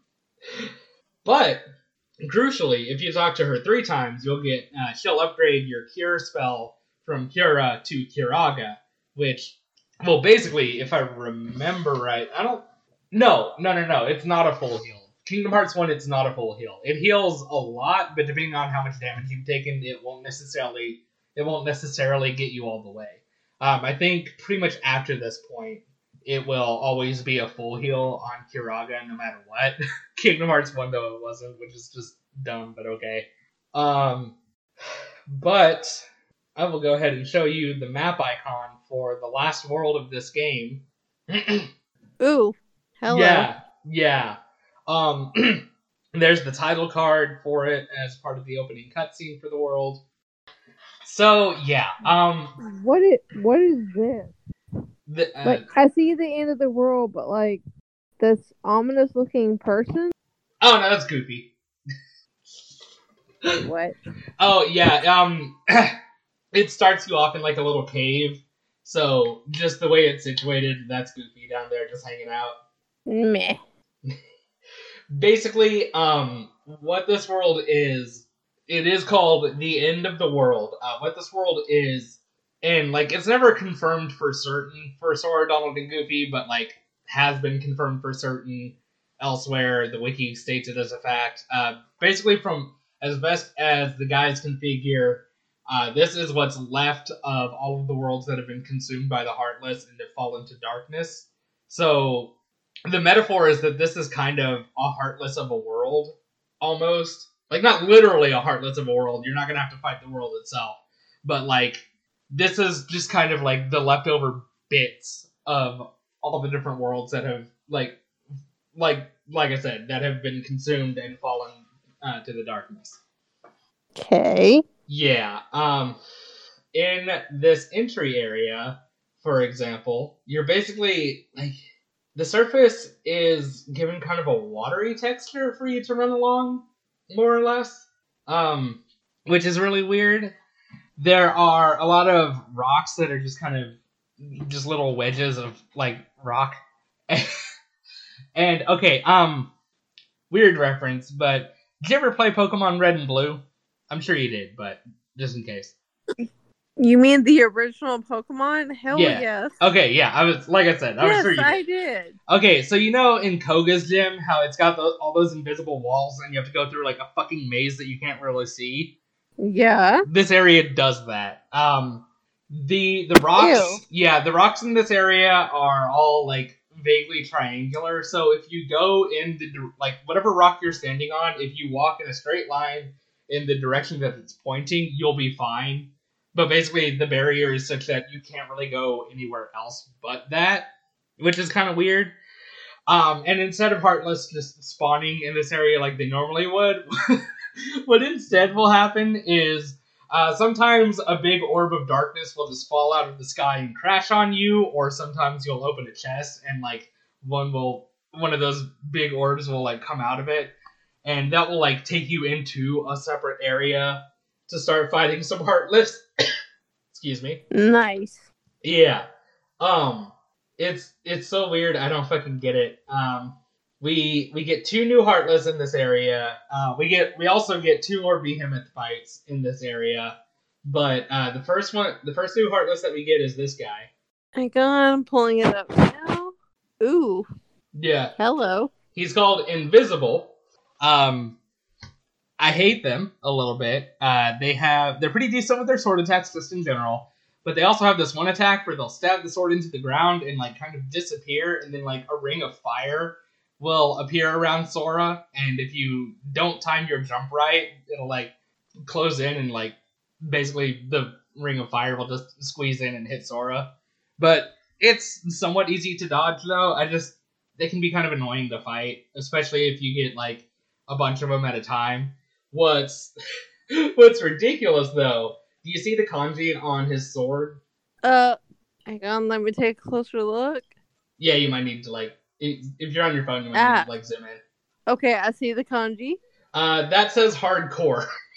Well, motherfucker. that is the kanji for hardcore. These dudes in um Okay, so I'm just saying hardcore on his sword and look at the picture.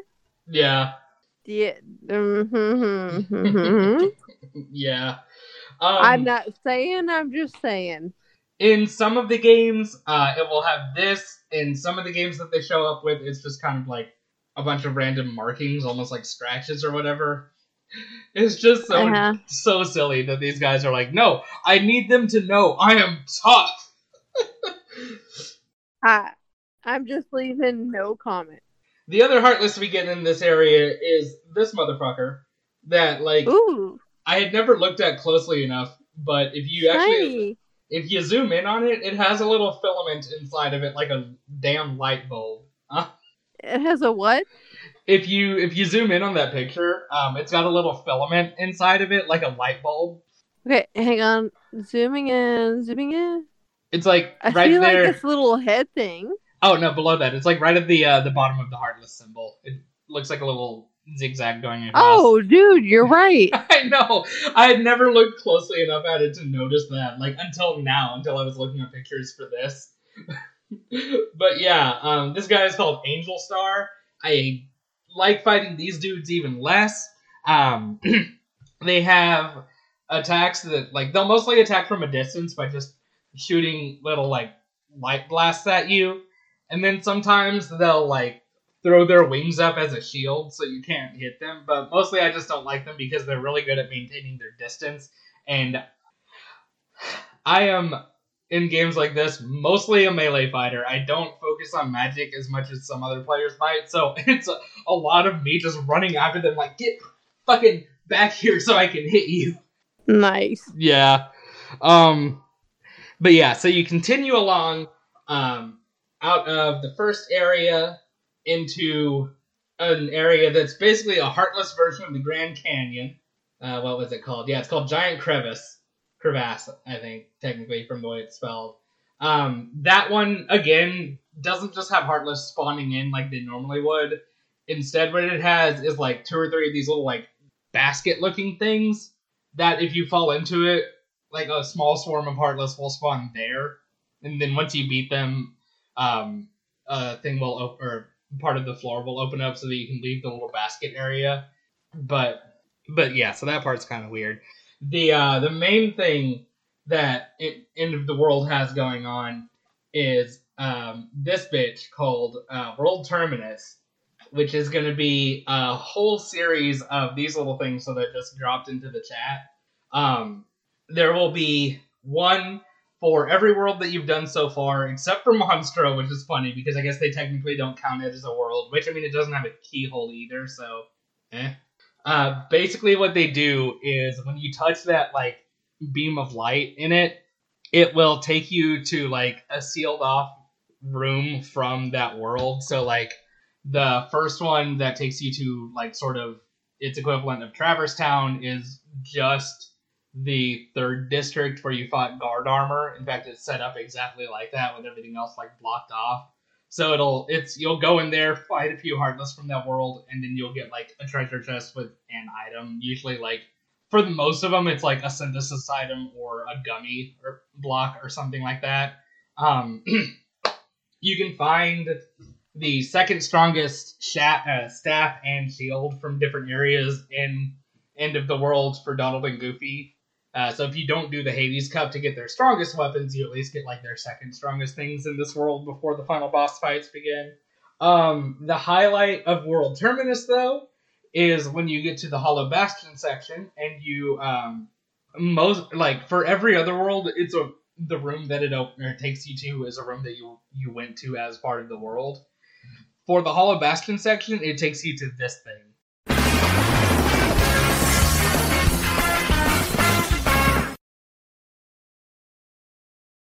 Oh, all right. Okay. Okay. Are you Uh, sure you're okay, Steven? This is the worst idea I've ever had. We're not going to do this for other games. Um, Jumbo spicy episode finishing up Kingdom Hearts 1 main storyline. Take three, because this time Kat fell asleep. No. Don't good. okay. Uh, okay, what's what's the last thing you remember? Honestly, not a lot.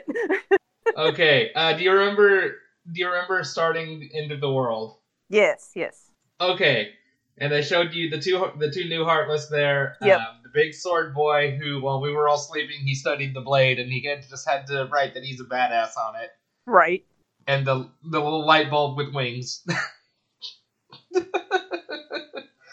It looks like a butt plug. I don't have as much. Do what? It looks like a butt plug. Okay, that's what I thought I heard you say. I had to make sure. Um, oh god, light bulb butt plug. That's probably a thing. Never mind. Keep going. god. If it sounded inappropriate, you probably heard me correctly. right? The energy throughout this episode is just ridiculous. Um, okay, so we we come to a section of this thing called uh, World Terminus that is just a bunch of that little the the bottom two pictures that have been posted in the Ansem report. The one, the first one of those two. Um, Okay, yeah, I'm in, I'm in the Ansem reports. I'm looking back over it. Okay, okay. Each one has like a pillar of light, and uh, when you touch that pillar of light, it will take you into like a recreation of one room from one of the worlds from the game. All of them except for Monstro, since it I guess doesn't count. I mean, he's, he's Um, technically not a world; he's a whale. But okay. That yeah, basically yeah. Um, so yeah, it does all of them in a row. Um, fighting a few heartless from that world, uh, except for the one that it has for Winnie the Pooh, since there wasn't any fighting in the Hundred Acre Wood. I'm not even kidding. That's just a save point. It's it's the little room with, or it's the little like meadow with a log where you first met Winnie the Pooh, and there's a save point, and like that's it. Seriously, Yeah, that's that's that's all it be. why Um, even? I don't know. I guess to say it was included and to give you a save point here. Um, I'm not a game developer, so do I know? right. Um, what is noteworthy is um, each of the ones that you or that you go to, it's a room from the world that you actually see whenever you're there, Mm-hmm. except for the one that is Hollow Bastion, which I put a picture up for. Oh, That- which one was that? I'm looking up to the. Uh, the second pic, the second of those two pictures. Okay, okay. Yeah, uh, that it starts you off in this hallway that I'm not even fucking kidding. At the end of the hallway is just a giant heartless symbol, and there's like that's where you actually fight a few heartless, and then like there's a doorway off to the left hand side that takes you into this room with this giant honking computer thing. Uh huh. Um, if you examine the computer, strap in for a lore dump because here we go. If you examine the computer, it gives you like a bunch of text boxes, uh, collectively saying, "One's born of the heart and darkness, devoid of hearts, ravage all worlds and bring desolation. Seize all hearts and consummate the great heart. All hearts to be one, one heart to encompass all. Realize the destiny, the realm of Kingdom Hearts." the great darkness sealed within the great heart, progeny of darkness, come back to the eternal darkness. For the for the heart of light shall unseal the path. Seven hearts, one keyhole, one key to the door. The door of darkness tied by two keys. The door to darkness to seal the light. None shall pass but shadows, returning to the darkness. One born of the heart and darkness, hunger hunger for every heart until the dark door opens. Holy shit.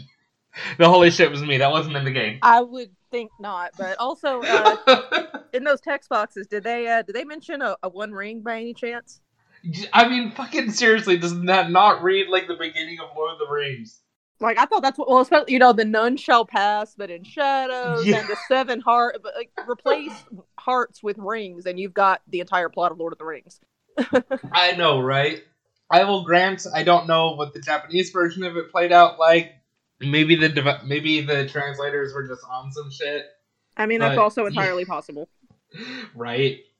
But when you exit this area and are back on the platform where it had the beam of light, actually for this one it was a beam of fucking fire. Um, that that be- that pillar of fire is just replaced with just a regular ass hole now. And um, if you go into it, guess what? We have one last boss fight that's not Ansem. Hang on one sec. It's taking a minute to look. Oh, Chernobog Yeah. from Fantasia. you drop down in there, you get like this the cutscene just starts focusing on Sora, Donald, and Goofy who are now flying in like this endless void.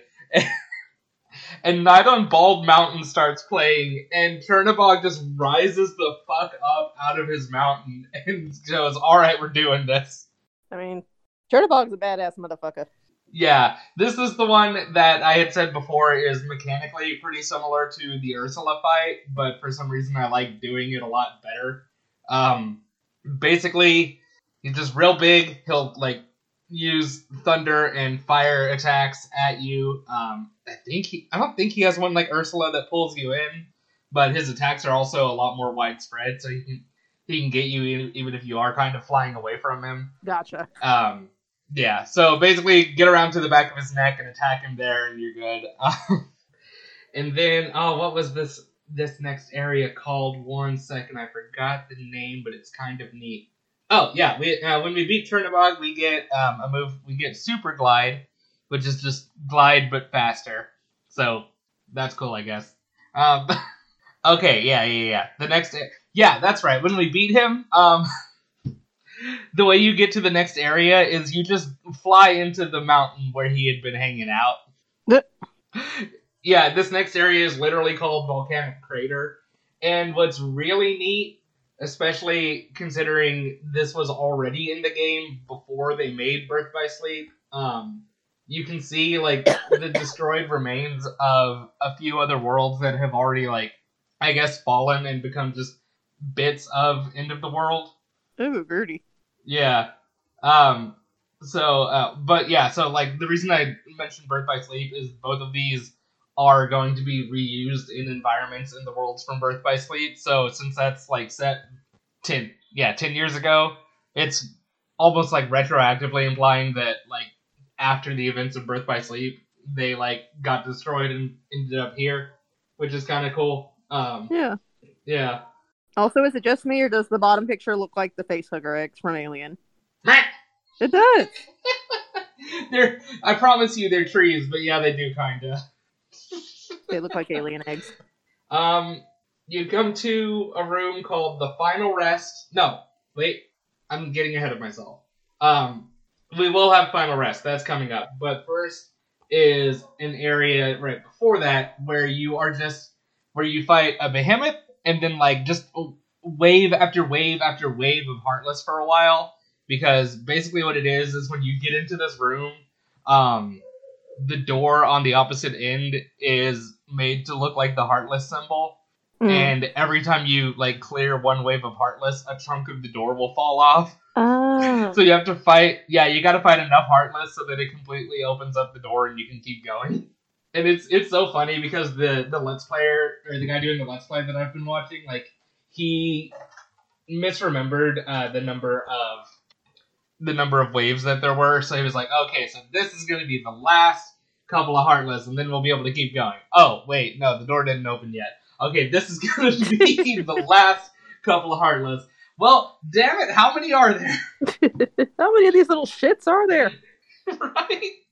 But uh, ow. Nice. This is where. there you go.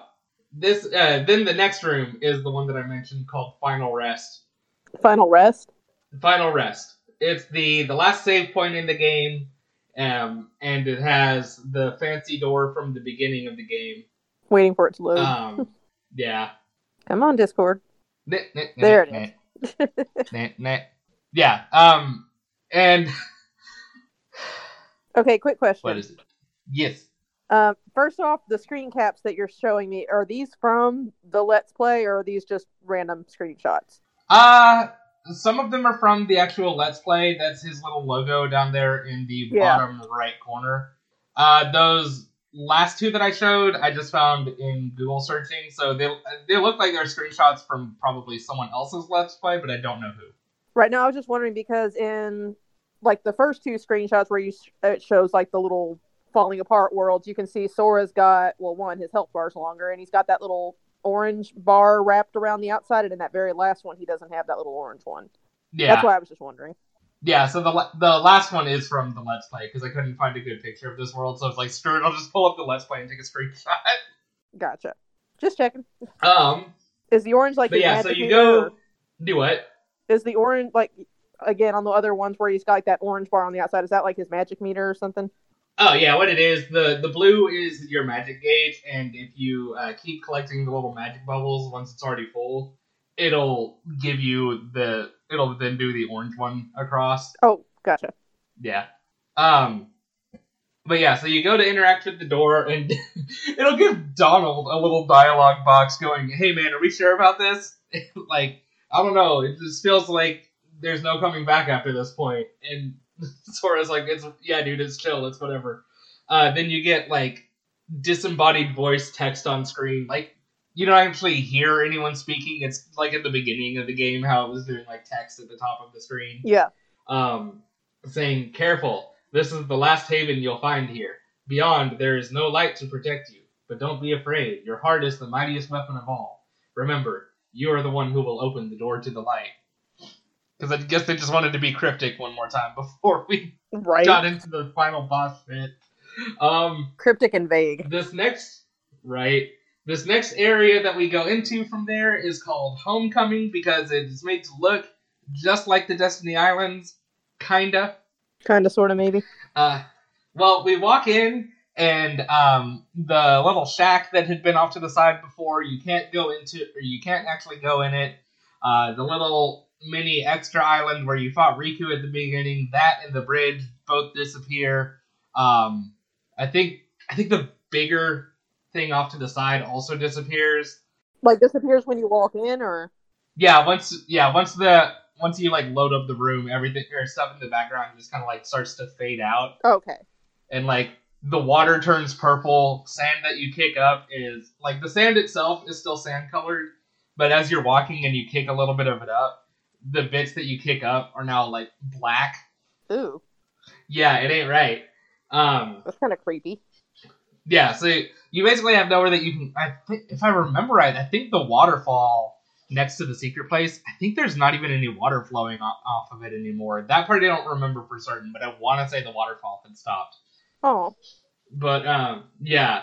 But so you go over to the secret place because it's really the only place you can go now, and um, you finally hear Ansem Billy Zane's voice uh, uh, chime in, saying, "This world has been connected."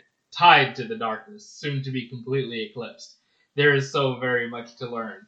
You understand so little. A meaningless effort. N- one who knows nothing can understand nothing. And you turn around and fucking Riku in his like, um, well, the one that you called a BDSM outfit is like standing down at the edge of the water now. So you go from the secret place all the way over to him. Not I say all the way. It's like a few feet, but the game makes you walk over. And um, before he turns around, again, still just with Billy Zane voice, not doing the double Riku's voice and Billy Zane voice, goes, Take a look at this tiny place. To the heart seeking freedom, this island is a prison surrounded by water. And to the and to this and so this boy sought to escape or sought how to escape his prison.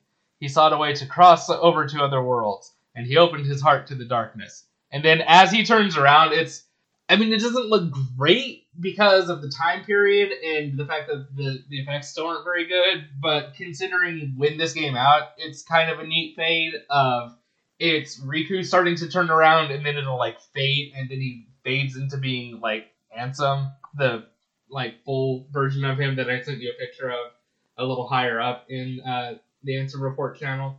I'm scrolling up. Okay. Yeah.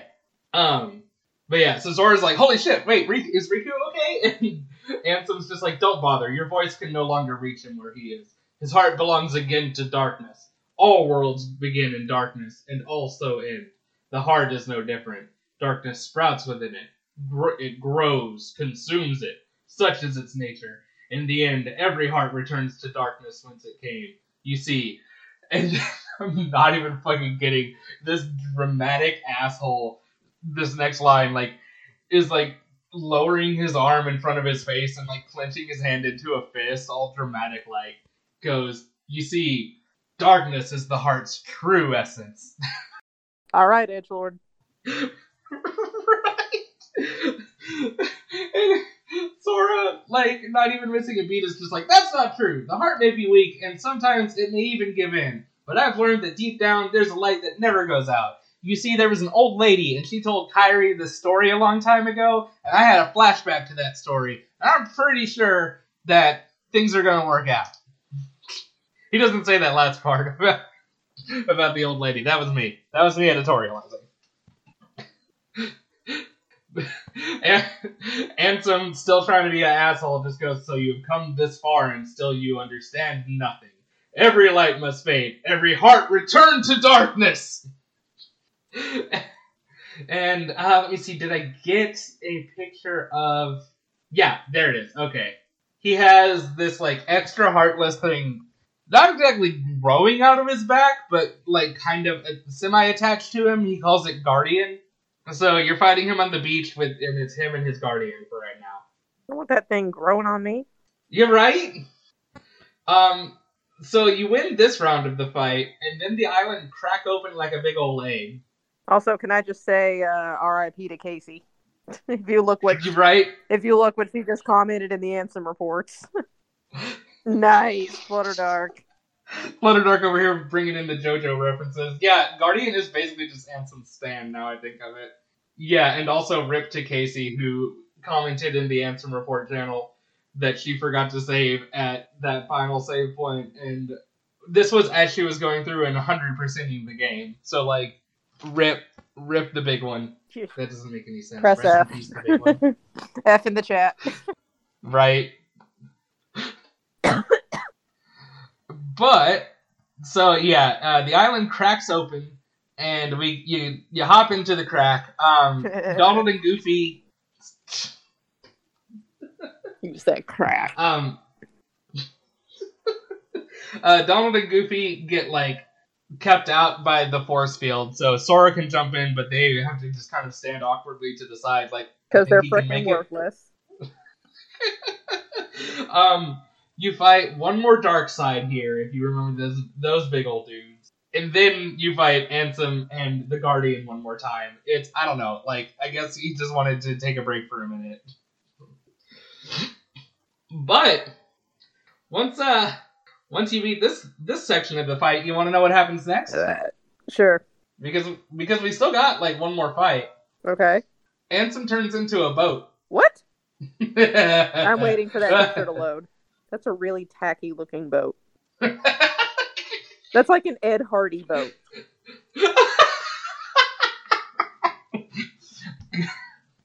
you're not you're not wrong. Okay, Right. what it what it actually is, uh, this is called the World of Chaos, and it's basically like the Guardian, I guess, sort of like grew and mutated into this whole thing. Is that a random eyeball on its explanation we can give. Do what? Is that a random eyeball Where? up on its back? Like where if it that, like if that were an actual boat inside, what would be the cabin thing? Is that an eyeball? Oh, oh, oh! I see what you're saying. Yeah. Um, kind of, except that it has a whole face, but it is just a weird, fleshy, like balloon blob thing. Um, you'll I have like to it. you'll have to attack that as part of the fight. Um, Of course. But if I can get out of this picture, there we go. Because what you got to do is basically the whole the whole boat thing is just a bunch of defense systems that Ansem's got. You still have to like go up to him and fight him like he is, Mm-hmm. and it's it's like it's kind of neat because um his weapon for this is like um that batwing sword that Riku had. Basically, you take two of those and attach them together as like a big spear. Oh yeah, the first one I wanted as a keychain. Yeah, yeah, yeah, that one. Oh yeah, there's this little Um, there's a little blue eye. I see it. Yeah. Uh, do you also see his nips? Nip knots? He is trying so hard to be Sephiroth. right. Oh my god. Get all the way back to episode one. I am still going to call him not Sephiroth. Oh, this isn't him. That's a different dude that you were calling uh, Zephyr not. Well, I'm going to call this one Sephiroth. Not this. No, he's trying to be thirsty. also that, yes. Um, Oh, there's his nips. what is it that he says here? Yeah, there it is. Behold the endless abyss. Within it lie. Oh wait, no. Yeah, yeah, yeah, yeah. He says this at the beginning of the fight. Forgot if he said it before or after. Behold the endless abyss. Within it lies the heart of all worlds. Kingdom Hearts. Look as hard as you are able. You'll not find even the smallest glimmer of light. From those dark depths are all hearts born, even yours. Darkness conquers all worlds, and just for just for the shit of it, he, the shit of it, just for the hell of it, he tosses Donald and Goofy into a portal. So like you don't get them for the first phase of this fight. All right, Edge Lord. You're right. Um. Oh jeez. Uh. Over here acting like his card got declined at Hot Topic. Um. But no. After. um. Okay. Okay. I'm good. Uh, Are you okay? So yeah, uh, Ansem's a boat. Donald and Goofy got yeeted into a portal. Uh, so Sora is falling because he hasn't actually started flying yet. And in in that brief instant where we think Sora might fall and die, we hear Riku's voice go, "Giving up already? Come on, Sora! I thought you were stronger than that." And Sora like realizes, "Wait, I am stronger than that," and like starts flying. So yeah, uh, the first part of it is that you're just fighting Ansem, and he'll have like just so many fucking attacks going off like one after the other in different rotations and whatever that you gotta try to deal with. Um, then after that, he'll like cross his arms and kind of cocoon himself like into the boat, so you're not fighting him anymore. You have to actually fight sections of the boat, and huh. or there will be. It's in like three chunks basically, and after no four chunks because after or separating them is you will go into a portal and fight some heartless. No, it is three chunks. Yeah, because it starts you off going into a room where you fight a bunch of shadows. Then you come out and fight part of the boat. Then it knocks you into I'm a portal where you'll fight. I'm just cracking up that that's actually a sentence that we're having to say about this game. Is then you fight part of the boat. yeah, right.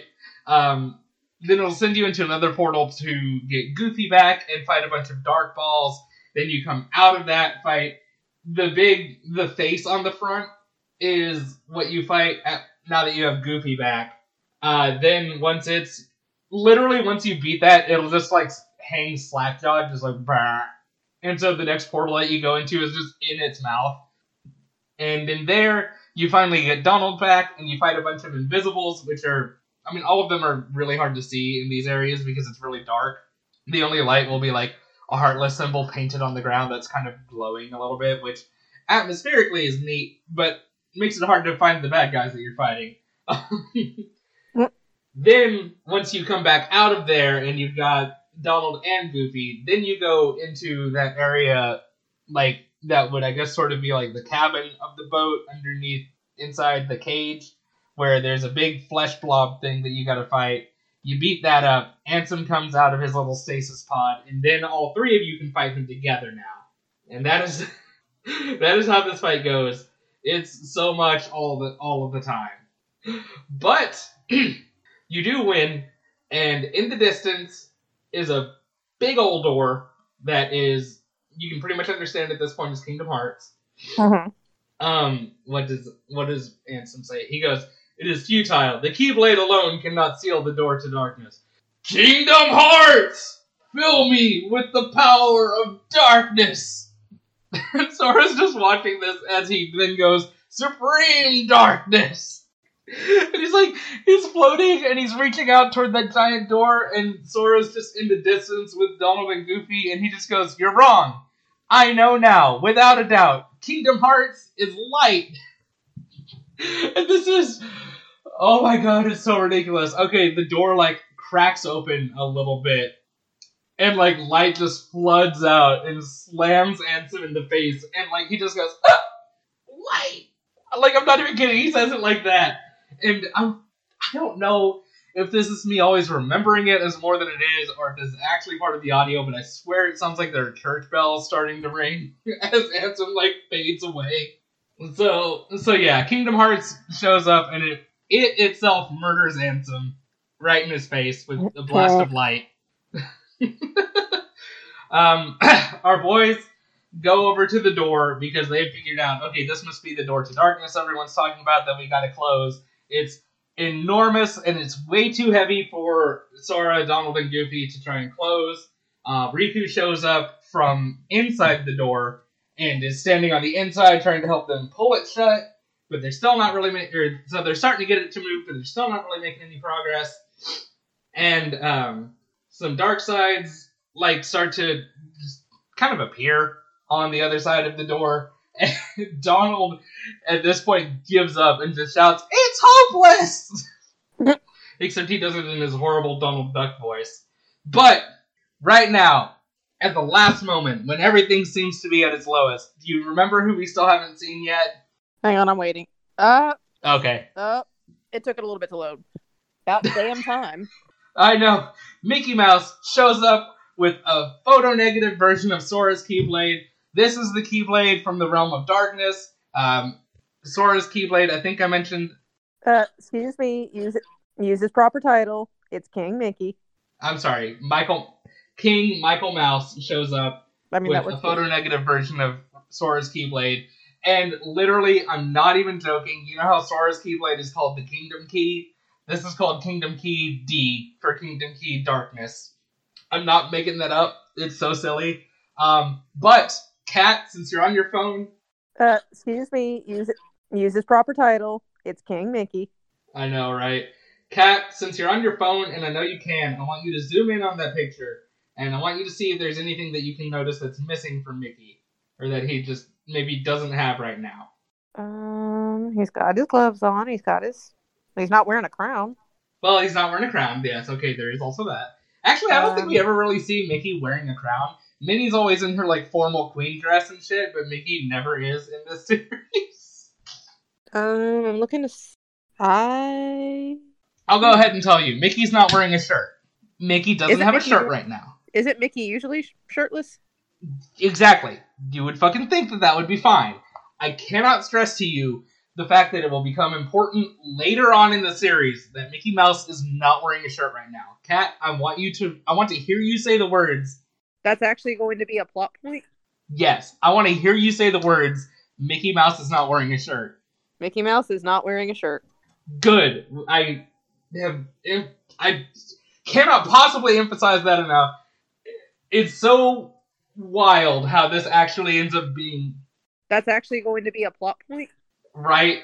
It, we are not going to get to this for a good long time, long enough that I guarantee you no one thought it would be important enough to be a plot point, except that it will one day be a plot point because this that's this series. I'm just now I'm sitting here just trying to think how him not wearing a shirt could possibly be a plot point unless that's not Mickey. No, I mean no, it is Mickey. It is Mickey. It's not something like that where this is like some kind of imposter thing or whatever.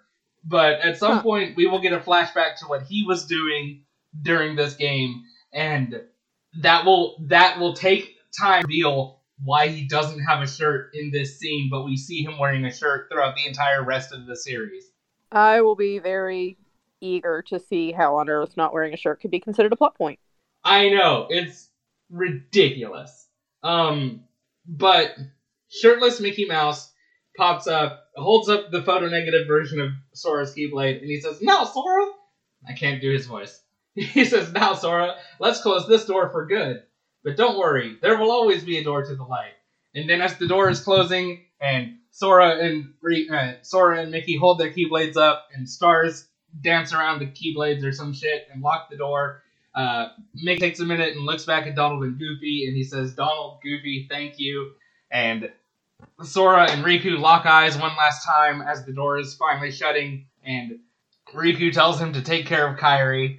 The door locks, like, you get a click sound as it locks, and then it just vanishes. Uh, Sora sees, like, a sepia, or gets, like, a sepia tone flashback of, I guess, like, just a bunch of random moments throughout his life, some of which we've seen in other cutscenes in this game, some of which we have not. the boy closed the giant door, and now his life is flashing before his eyes. Huh. Um, suddenly, off to the side, he notices that Kairi is there on like they're they're on like uh, what color was this area? Yeah, like they're on like sort of white ground, but she's on like a patch of just regular sand colored ground. Yeah. Basically, the Destiny Island's starting to reform or whatever. Um, so he runs he runs over to her right as her little patch of ground starts to move away, and they catch each other. They make eye contact. Sora promises that he'll come back to her someday. She says, "I know you will." The theme song starts so playing. He couldn't just like he couldn't just like yoink her off of that patch over onto his patch. He maybe could have. I don't really know. That's never actually explored. And I guess he also could have probably just jumped over to her side. I'm not really sure. Right. That's what I'm saying. Like, look, you're already holding her hand right there. Just yoink. but the the theme song starts playing. Except in the Let's Play, uh, one thing that the game does for anyone who is recording their gameplay footage for Let's Plays is it will cut out the audio here, so we don't actually get to hear it because fuck us. Um, but yeah, they drift apart. The camera focuses on Kairi as the um, the Destiny Islands literally just kind of rebuild around her. It's actually really neat, especially in the better graphics for this cutscene. Uh, she wanders over to the secret place. She finds um, the picture that she and Sora drew of each other's faces when they were little kids. She sees where Sora earlier in the game added um, himself giving her a Paopu fruit. She gives her, or she adds herself giving him a Paopu fruit. She's crying. I'm crying. The song is blasting. and that's it. And it goes to credits. In, Cut to black?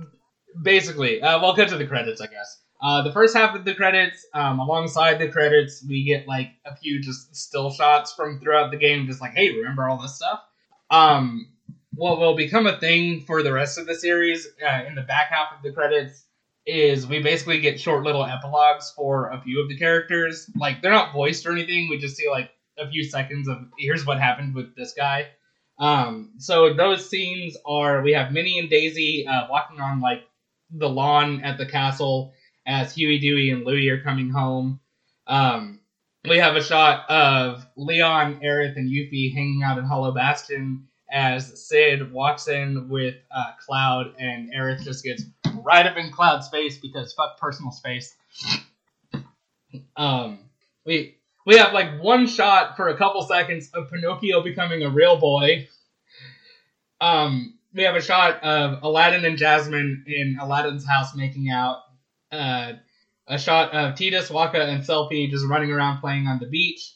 And then this one isn't really a set anywhere, so it's kind of just their silhouettes on like a black background because they're not actually all together. We just get kind of like glamour shots of the other five princesses of heart.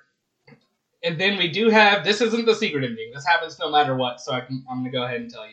We do have a uh, post credit scene with Sora, Donald, and Goofy. Donald and Goofy back in like their classic clothes or their classic outfits, uh-huh. wandering along uh, fucking a dirt trail in a meadow somewhere basically just like Donald's like, well, Wait, now what do we do? And no, no, they're in a meadow somewhere. Okay, the phone was break- the audio was breaking up again on my side, so it literally sounded like it sounded like Donald and Goofy are walking around, and now shit's on fire. no. Which I mean would not surprise me at this point. I mean, also this, but no, they're like in a meadow, just fucking somewhere, kind of chilling. I guess I'm not really sure uh, basically Donald's like, okay, so now what? And Sora's like, well, we gotta keep looking for Mickey and or for Riku and the King. And Goofy's like, so uh, where do you suppose we should start looking for that there door to the light? But none of them have any clues, so they all just do like the giant anime sigh, like, and then I'm not even kidding. We haven't seen him since fucking Traverse Town. Uh, hang on one second. It's not gonna let me post. There it goes. Okay. Uh, Pluto walks oh, up holding. Pluto. Yeah, he's holding. If you notice there, he's holding a letter that has King Mickey's seal on it. Uh huh. so they're all like, uh-huh. "Hey, Pluto, what up? Do you know where Mickey is?" And he, because he's a dog and he can't talk, instead he just runs off. and we get we get like this upbeat orchestral. Job. Do what? I said he he did his job. He's yeah, exactly. Out now. Throughout this series, it becomes a thing that Pluto just kind of goes wherever the fuck he wants. I would love to get like a cutscene movie or something just showing this whole series from Pluto's perspective and where all he's been. But uh, we get like some upbeat music starting to play as like Sora, Donald, and Goofy take off running after um, at Pluto, and the camera pans up to the sky, and we get one last shot of the sky and the words, Remember, Sora, you are the one who will open the door to the light. And make sure, yeah, that's the last thing. Okay. And that's Kingdom Hearts 1. Yay, Skytext. Do what? I said, yay, Skytext. I know, right? Um, so that is the, the end of the game itself. Um, you can officially watch all of the Let's Play up to. Uh, it's not, not the finale episode isn't numbered but you can now or you can now watch all the way up to the hour long finale episode that he has. Uh, for the next episode, we are going to do um, Hundred Acre Wood, the Secret Bosses, and the Hades Cup. And I've already got notes on all of them, so I'm just going to let you pick the order, whichever one you want to talk about first, second, and third. Uh, then we're going to do the um, the Ansem reports. Um, I've decided since me reading all 13 of them would be just be a shit ton of like me sitting here and reading on the the recording. I'm gonna send you the text so you can read them on your own time. And i already okay. posted a thing on discord. Uh flutterdark and casey and i think a couple other people are and then also myself are gonna do readings of some of them. So for the actual episode i'll just drop in all of that audio and then we can talk like talk over your thoughts on the Ansem reports to put like either before or after all of those ratings, kind of however we decide.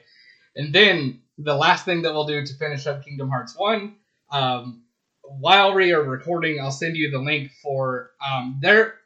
Again, because this is just the series, there are actually two secret endings. Um, the original version of Kingdom Hearts 1 had one secret ending, and then Kingdom Hearts 1 Final Mix and everything going forward has like a long, basically a longer version that includes some extra stuff, but also doesn't uh-huh. have hundred percent of the first secret ending. So I just found a five minute video that's got both. So we will have you watch that uh, as we're recording. But I'm gonna do that next episode. You said right? Yes. So I'll probably like cut out all of the dead air as we're actually like watching it, but that way we can get right into your reaction and finish okay. up. and then it'll be Kingdom Hearts Chain of Memories, which is story wise in my top three. Um, I don't know if it's necessarily my favorite. I need to actually figure out the order, but it is easily my top three Kingdom Hearts games at least. Yeah. Okay. So we finally did it. I just remembered we have questions. Did we have any on Twitter? I don't think that we did. Okay, we did not have any on Twitter. so let me. We already answered that one that Casey dropped while we were recording. So let me go into the mailbag here. I'm looking at the mailbag. Didn't we hit these questions? No. Okay, so starting with Casey's at the beginning. Okay, yeah, that was her asking about uh, was there going to be a bonus episode, so I just went ahead and answered that. Uh, so starting with Sidemon, her main question is what the fuck, which is hundred percent valid. That's what we're here to find out. Wait, what was it? Her question was what the fuck. So, hang on a sec. The audio is doing that weird thing where I know it'll sound fine on the recording, but on my end you're breaking up. Oh. Uh, her question was, "What the fuck?" What the fuck? What the fuck? Just what the fuck to all of this? Which, like, that's what we're here to find out. uh, second question: What did you think about Sora releasing his own heart? The first time I ever played the game, I was floored. I was just sitting there like, "Holy shit!" Except I was a little kid, so I didn't say holy shit. I was just like, whoa. Mm. But Kat, what did you think of it? I couldn't hear the question. What did I think of? What was Sora? Oh, Sora releasing his own heart when he Erasing stabbed himself. Yeah, when he stabbed oh, himself oh. with that keyblade and turned into a heartless so that he could release Kairi's heart. Uh, holy shit! What the fuck? Yeah, right. What's my reaction? Thirdly, and I think someone else like, asked, did, like, did did the main character just stab himself? yeah, dog.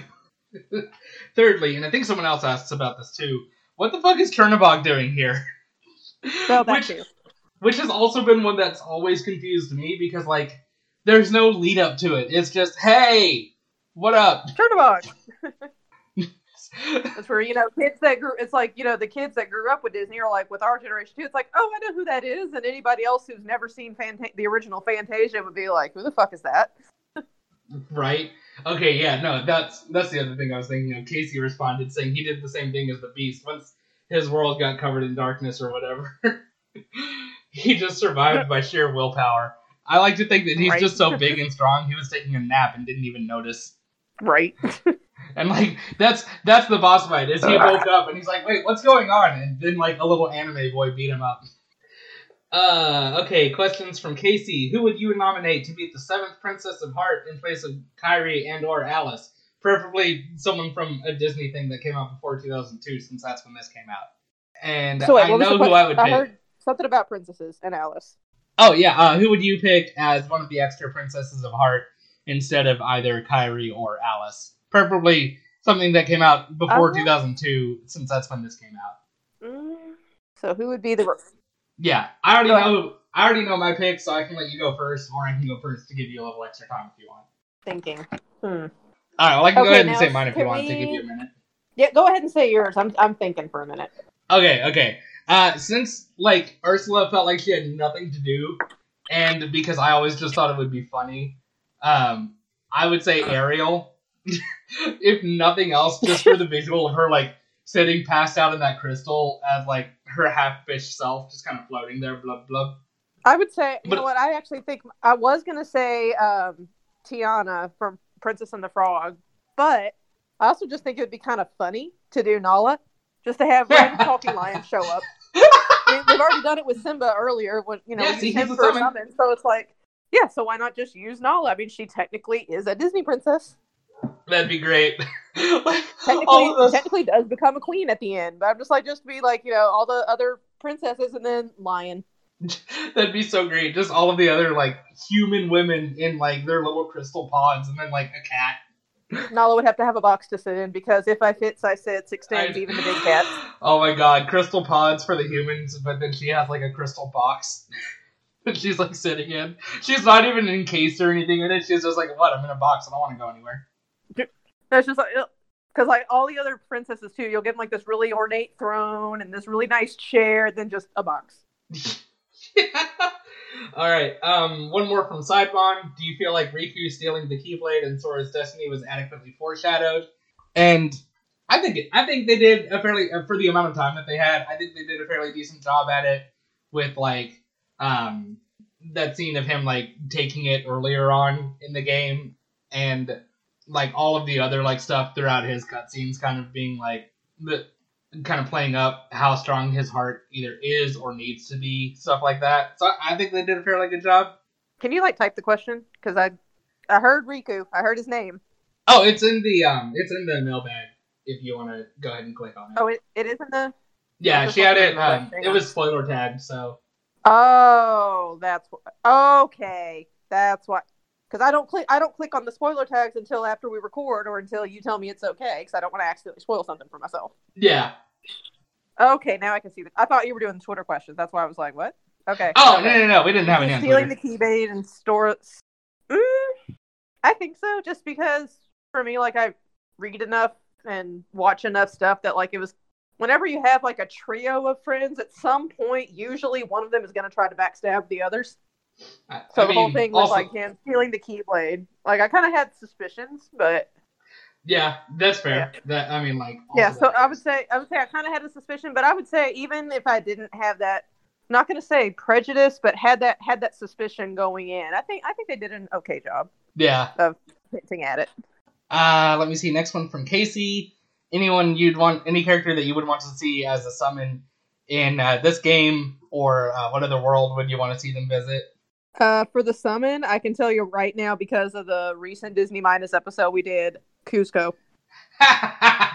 Just to hear the just to hear the one-liners that they would come up with. God, right? Just Llama Kuzco running around. because you know he would be because because like he I see like I see that as you know he would come in and he would help you, but it's Kuzco, so he's going to be snarking at you the entire time. Oh my god, Or- that'd be great.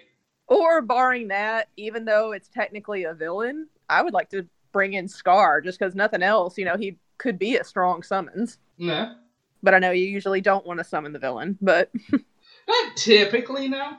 I mean, and Scar's kind of already proven that he is more than willing to backstab you. But Right. I mean, I guess maybe if you if you could offer him enough, like you know, hey, I don't know, like I'll keep the hyenas from eating you if you help me or something like that. Not that that did him much good in the movie, but yeah, Yeah, right. If Um, we could summon villains, it would be Scar. Otherwise, I would do Kuzco. Right. Uh, what what world would you like to have seen in the game? Uh, hmm. I mean, they they hit my favorite. My favorite was Halloween Town. Right. Um. yeah, I knew I knew before pick- we even got there you'd like that. Oh yeah. Well, I mean, yeah, I freaking love Nightmare Before Christmas. Um, exactly. I've got to think now because I mean they've hit some really cool ones. I would oh um I would say Montressor from Treasure Planet. Oh right, yeah, we had talked about that. Yeah, that would have been cool. Yeah, that- I think that's what I'm still going to stick with. That is, it would be really cool for them to go either to that or to go to Treasure Planet because then you know you could totally set that up to be like a final level as you're trying to get off the planet before it explodes. Yeah, that what plus Which I don't know how thing. they would work that. I mean, I know they can't work that in now because the planet did explode. But oh, uh, Plus- spoiler alert for anybody that hasn't seen the Treasure Planet episode or seen the movie. right? Uh, plus, it becomes a, like it's a thing throughout, like just running throughout the series. Like Sora really likes pirates, so like Right. could have played that. Could have played off of that. The only problem with that would be we would have to because you know it would happen. We would have to listen to Donald Duck argue with the Martin Short robot Bah, oh my god, you're right. All right. Um. Because we all know we all know all of our feelings about the Martin Short robot. Right. Uh, moving on though, we got a question from, or a couple questions from Flutter Dark. Uh, how do you think? I'm gonna pose this one to you specifically. How do you think Kairi got Sora back? Like, what what do you think that was about? What happened? I'm just still saying Sora could have easily yoinked him off of that little, or Sora could have yoinked her off that. Oh no no no no. Um, no, when he turned into a Heartless and she got a oh like, made him a the boy. power of friendship. Friendship is I magic. mean, I mean, like it is. It very much looks like it's just the power of friendship. Just thing, saying. huh? I mean, there's a whole TV series dedicated to it, so Oh yeah, that's, that's right. that's my stance. Friendship is magic. Uh, uh, let me see. Deep Sea's question we will save until next time. So actually, let me take a screenshot of it. Eh, Try and predict three worlds that will show up in Um, future games. Yeah, no, that that one we'll go ahead and hit now. Deep Sea's we'll save for next time. Um, Deep Sea was asking about uh, thoughts Okay. on original Heartless That'll give me more versus. time to. That'll give me more time to think about it too. Yeah, well, plus um, I found a video that does that is just a straight up comparison. So one, it'll give me a minute to watch that because I kind of forget what some of them are, and I'll also send that one over to you. Mm. Um, Flutter Dark's other question. I don't know if this is for now or the bonus episode. Decide that on your own. But since Kat doesn't know anything about the games, predi- uh, try and predict three other worlds that we'll see at some point. And um, I'm gonna go ahead to- and say Wait, you do want me to do that now, or do you want me to wait? yeah, go ahead and go ahead and do that or that now if you want. Um, since it's the- a question for you. Um, I'll say let's let's wait and do it next time because I gotta think. I gotta. okay, okay, no worries. But I will say, Pirates of the Caribbean doesn't count. And also, I gotta go and look and see when the other game. I also want to go back and see when the other games were released because that way I can try to pick movies that are like that were around that Yeah. game. You know what I mean? That because I mean I'm not gonna sit there and say you know you know I'm not gonna say Tiana's gonna show up in the very first Right. Kingdom Hearts game because Princess and the Frog. um, but I will say, uh, Pirates of the Caribbean doesn't count. I already told you during our Pirates of the Caribbean episode that that shows up. So anything else? uh, but yeah, Deep Seas we'll also save until next time. Uh, Katie asked, "What's your favorite track from uh, Kingdom Hearts One?" So like the songs. I mean I do I I like the beginning. That was really pretty. Yeah. Oh yeah, yeah, yeah. Like that. That one's a gift. Simple and clean is like the best song in this entire game. If we're talking about like the world, like the music that plays in the world, uh, the Traverse Town one is always really good, and like the those like first Yeah. three, those first few notes of the music from uh, Deep Jungle will just rattle off in my brain every now and then. So Ah. that one has gotten itself sufficiently lodged in there. I do have to say though that with the uh, Tarzan world, I am highly disappointed that there was no Phil Collins. Right. He went hard for Disney, man. If Phil Collins had been in the Tarzan world, I would have probably said that was my favorite one or my Right. favorite track. But Also, uh, do you want to go ahead and hit Casey's next question for you now, or do you want to save that one? uh, yes, looks like Casey uh, asked one specifically targeted to me. Uh, she wants to know what is my favorite Heartless so far. And I had my answer and then forgot it, so I'm actually going back into the Ansem reports to look. So bear with me just a second. Because I had the answer. Because there was one that I thought was look, that looked really cool. Uh, where'd you go? Not you, not butt plug dude. Okay. the I did like the little shark, the sharky looking one. Uh, look back around the seventeenth, the reddish purplish guy. He's pretty cool. Oh, oh, uh, the wyvern. Two, yeah, you see it. Yeah, that yeah, one is neat. yeah. I liked him, and I'm looking, I'm looking, I'm looking. There was one other one, and it's like I had this planned out.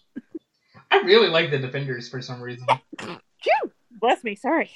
but also like the things like the pirate or the bandit from Neverland and uh, Agrabah, respectively. Yeah, um, the pirates were just a dude are also really cool. the pirates were pretty they were pretty cool um oh now i remember it was one of the ones from the from halloween town the little mummy looking one just because i'm Okay. sorry he looks cute Yeah, that one's neat. Um, I really like the gargoyle. like That you know he's got cool. you know the big claws that can scratch your eyes out i like the little mummy dude Uh, what was Casey's last question? What Heartless would you want to turn? Oh, we already It answered that one. We did that. last question for I think. Yeah, we yeah we did. did we talk one. about. Yeah, we talked about that while we were recording. I think. Okay. Okay. Then. Yeah. Sidemon's last question. Since Sora is just Oh, a low guy, and is it his birthday? yes Do we know Sora's birthday? Hang on. oh by the way steven what real quick, what was your favorite Heartless Steven? Casey did say you could answer, even though I told you that you could not. Hang on. Um, I don't know. I'm gonna say, like, I really like the ones that are just a dude, like the pirates and the bandits. Those are always really cool for some reason. Uh, I'm gonna say probably either the gargoyle or the shadow. Yeah, yeah. Sorry about that.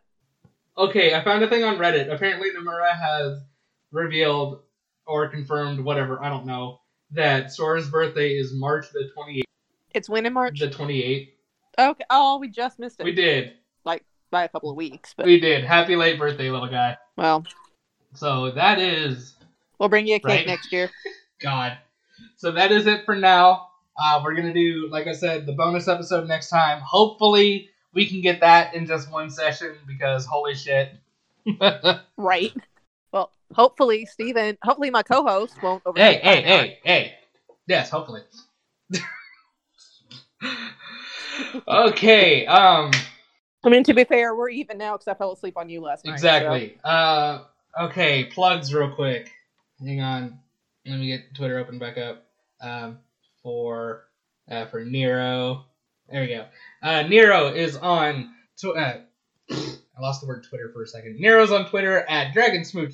They, you can also find the Twitter for their podcast, uh, She-Ra and the Prince, She-Ra and the Podcast of Power at Podcast of Power. It's about She-Ra and it's good. Both of those things are good. The podcast is good and She-Ra is good. I am at uh, my my joke Twitter account, uh, dad underscore tastic, where I post dad jokes. Did I do one last night? I'm pretty sure I did. Today. Monday? Nope, forgot to do one yesterday. Oh well, fuck it. Uh, usually I remember. Uh, and then my main Twitter is at Marshmallow, which is spelled like marshmallow, except that my name is in it. Kat, what do you got? And I don't currently have any. I currently don't have any plugs of my own, but you can usually find me lurking around Discord in various uh, Norse and pagan subs under my handle on Discord, which is Zura.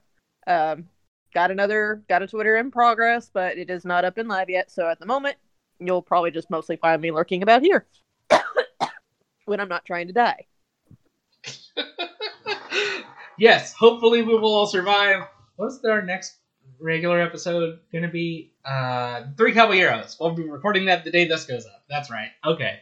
And then we'll finishing up Kingdom. Hearts 1 with the bonus episode. Moving on to Chain of Memories. Um, no, I had I had another thing I was gonna hit you with, but you know what? Screw it. Uh, uh, where was it that I had put that? Hang on. There what are you looking for? Yeah, to close out this episode, I was gonna save it for next time, but screw it. We go ahead and close out this episode with um, Kat. I have two truths and a lie, Kingdom Hearts edition for you. It's just one. It's just one. If it was a bunch of them, I'd save it for later. Um, so the your three options are at some point Donald Duck attempts to alter the past for unknown, probably nefarious, and definitely marriage related purposes.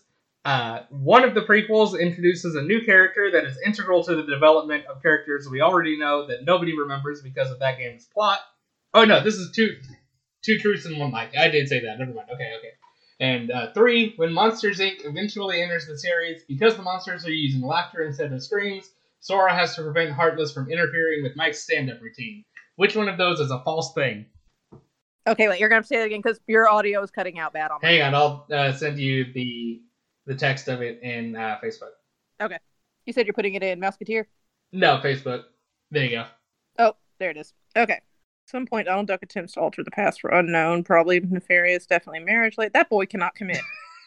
prequels introduces a new character that is integral to the development of characters we already know, but nobody remembers because of that game's plot. This is for Chain of Memories. I'm not saying which game any of these is, just that they will be happening. The ones that are true will happen at some point in the future. Oh, oh, oh, oh. Um. So okay, you want me to say which one I think is, or which one I think is true, like actually going to happen, or? No, two of them are true. One of them is false. Oh, okay, okay. Uh, huh. Because honestly, I could almost see any of the three of these. Um, I'm gonna say that. I'm gonna say because honestly, I can see Sora having to defend Mike's stand-up routine too. So I'm going to say the first one is not is not true. um, uh, the Donald trying to alter the flow of time. Yeah, alter the past for unknown, probably nefarious, and definitely marriage-related purposes. do you want uh, do you want me to go ahead and tell you, or do, or do you want to wait and uh, see what ends up happening or not happening? Uh, you know what? Let me find out for myself. Okay. Yeah, I'll, I'll, I'll I want to see that kind of pop up as it comes. Do do do. Well, um, because like I said, honestly, I could see any of the three of these doing it. Although, to an extent, I could see Donald Duck doing the first one because he has proven before that, like we know him, that he can be kind of selfish or at least short sighted. The only thing that triggers it for me though is the marriage related because, like I said, that boy's been with Daisy for God knows how long and still hasn't put a ring on it. So I don't see him doing anything unless he's like trying well, to avoid his own wedding. I don't know. Listeners, y'all, most of y'all, unless anyone is getting the series for the first time this way, in which case I'm sorry. Um, listeners, most of y'all already know which one it is. Uh, keep that to the spoiler channel so that Kat doesn't see it. Otherwise, y'all have fun.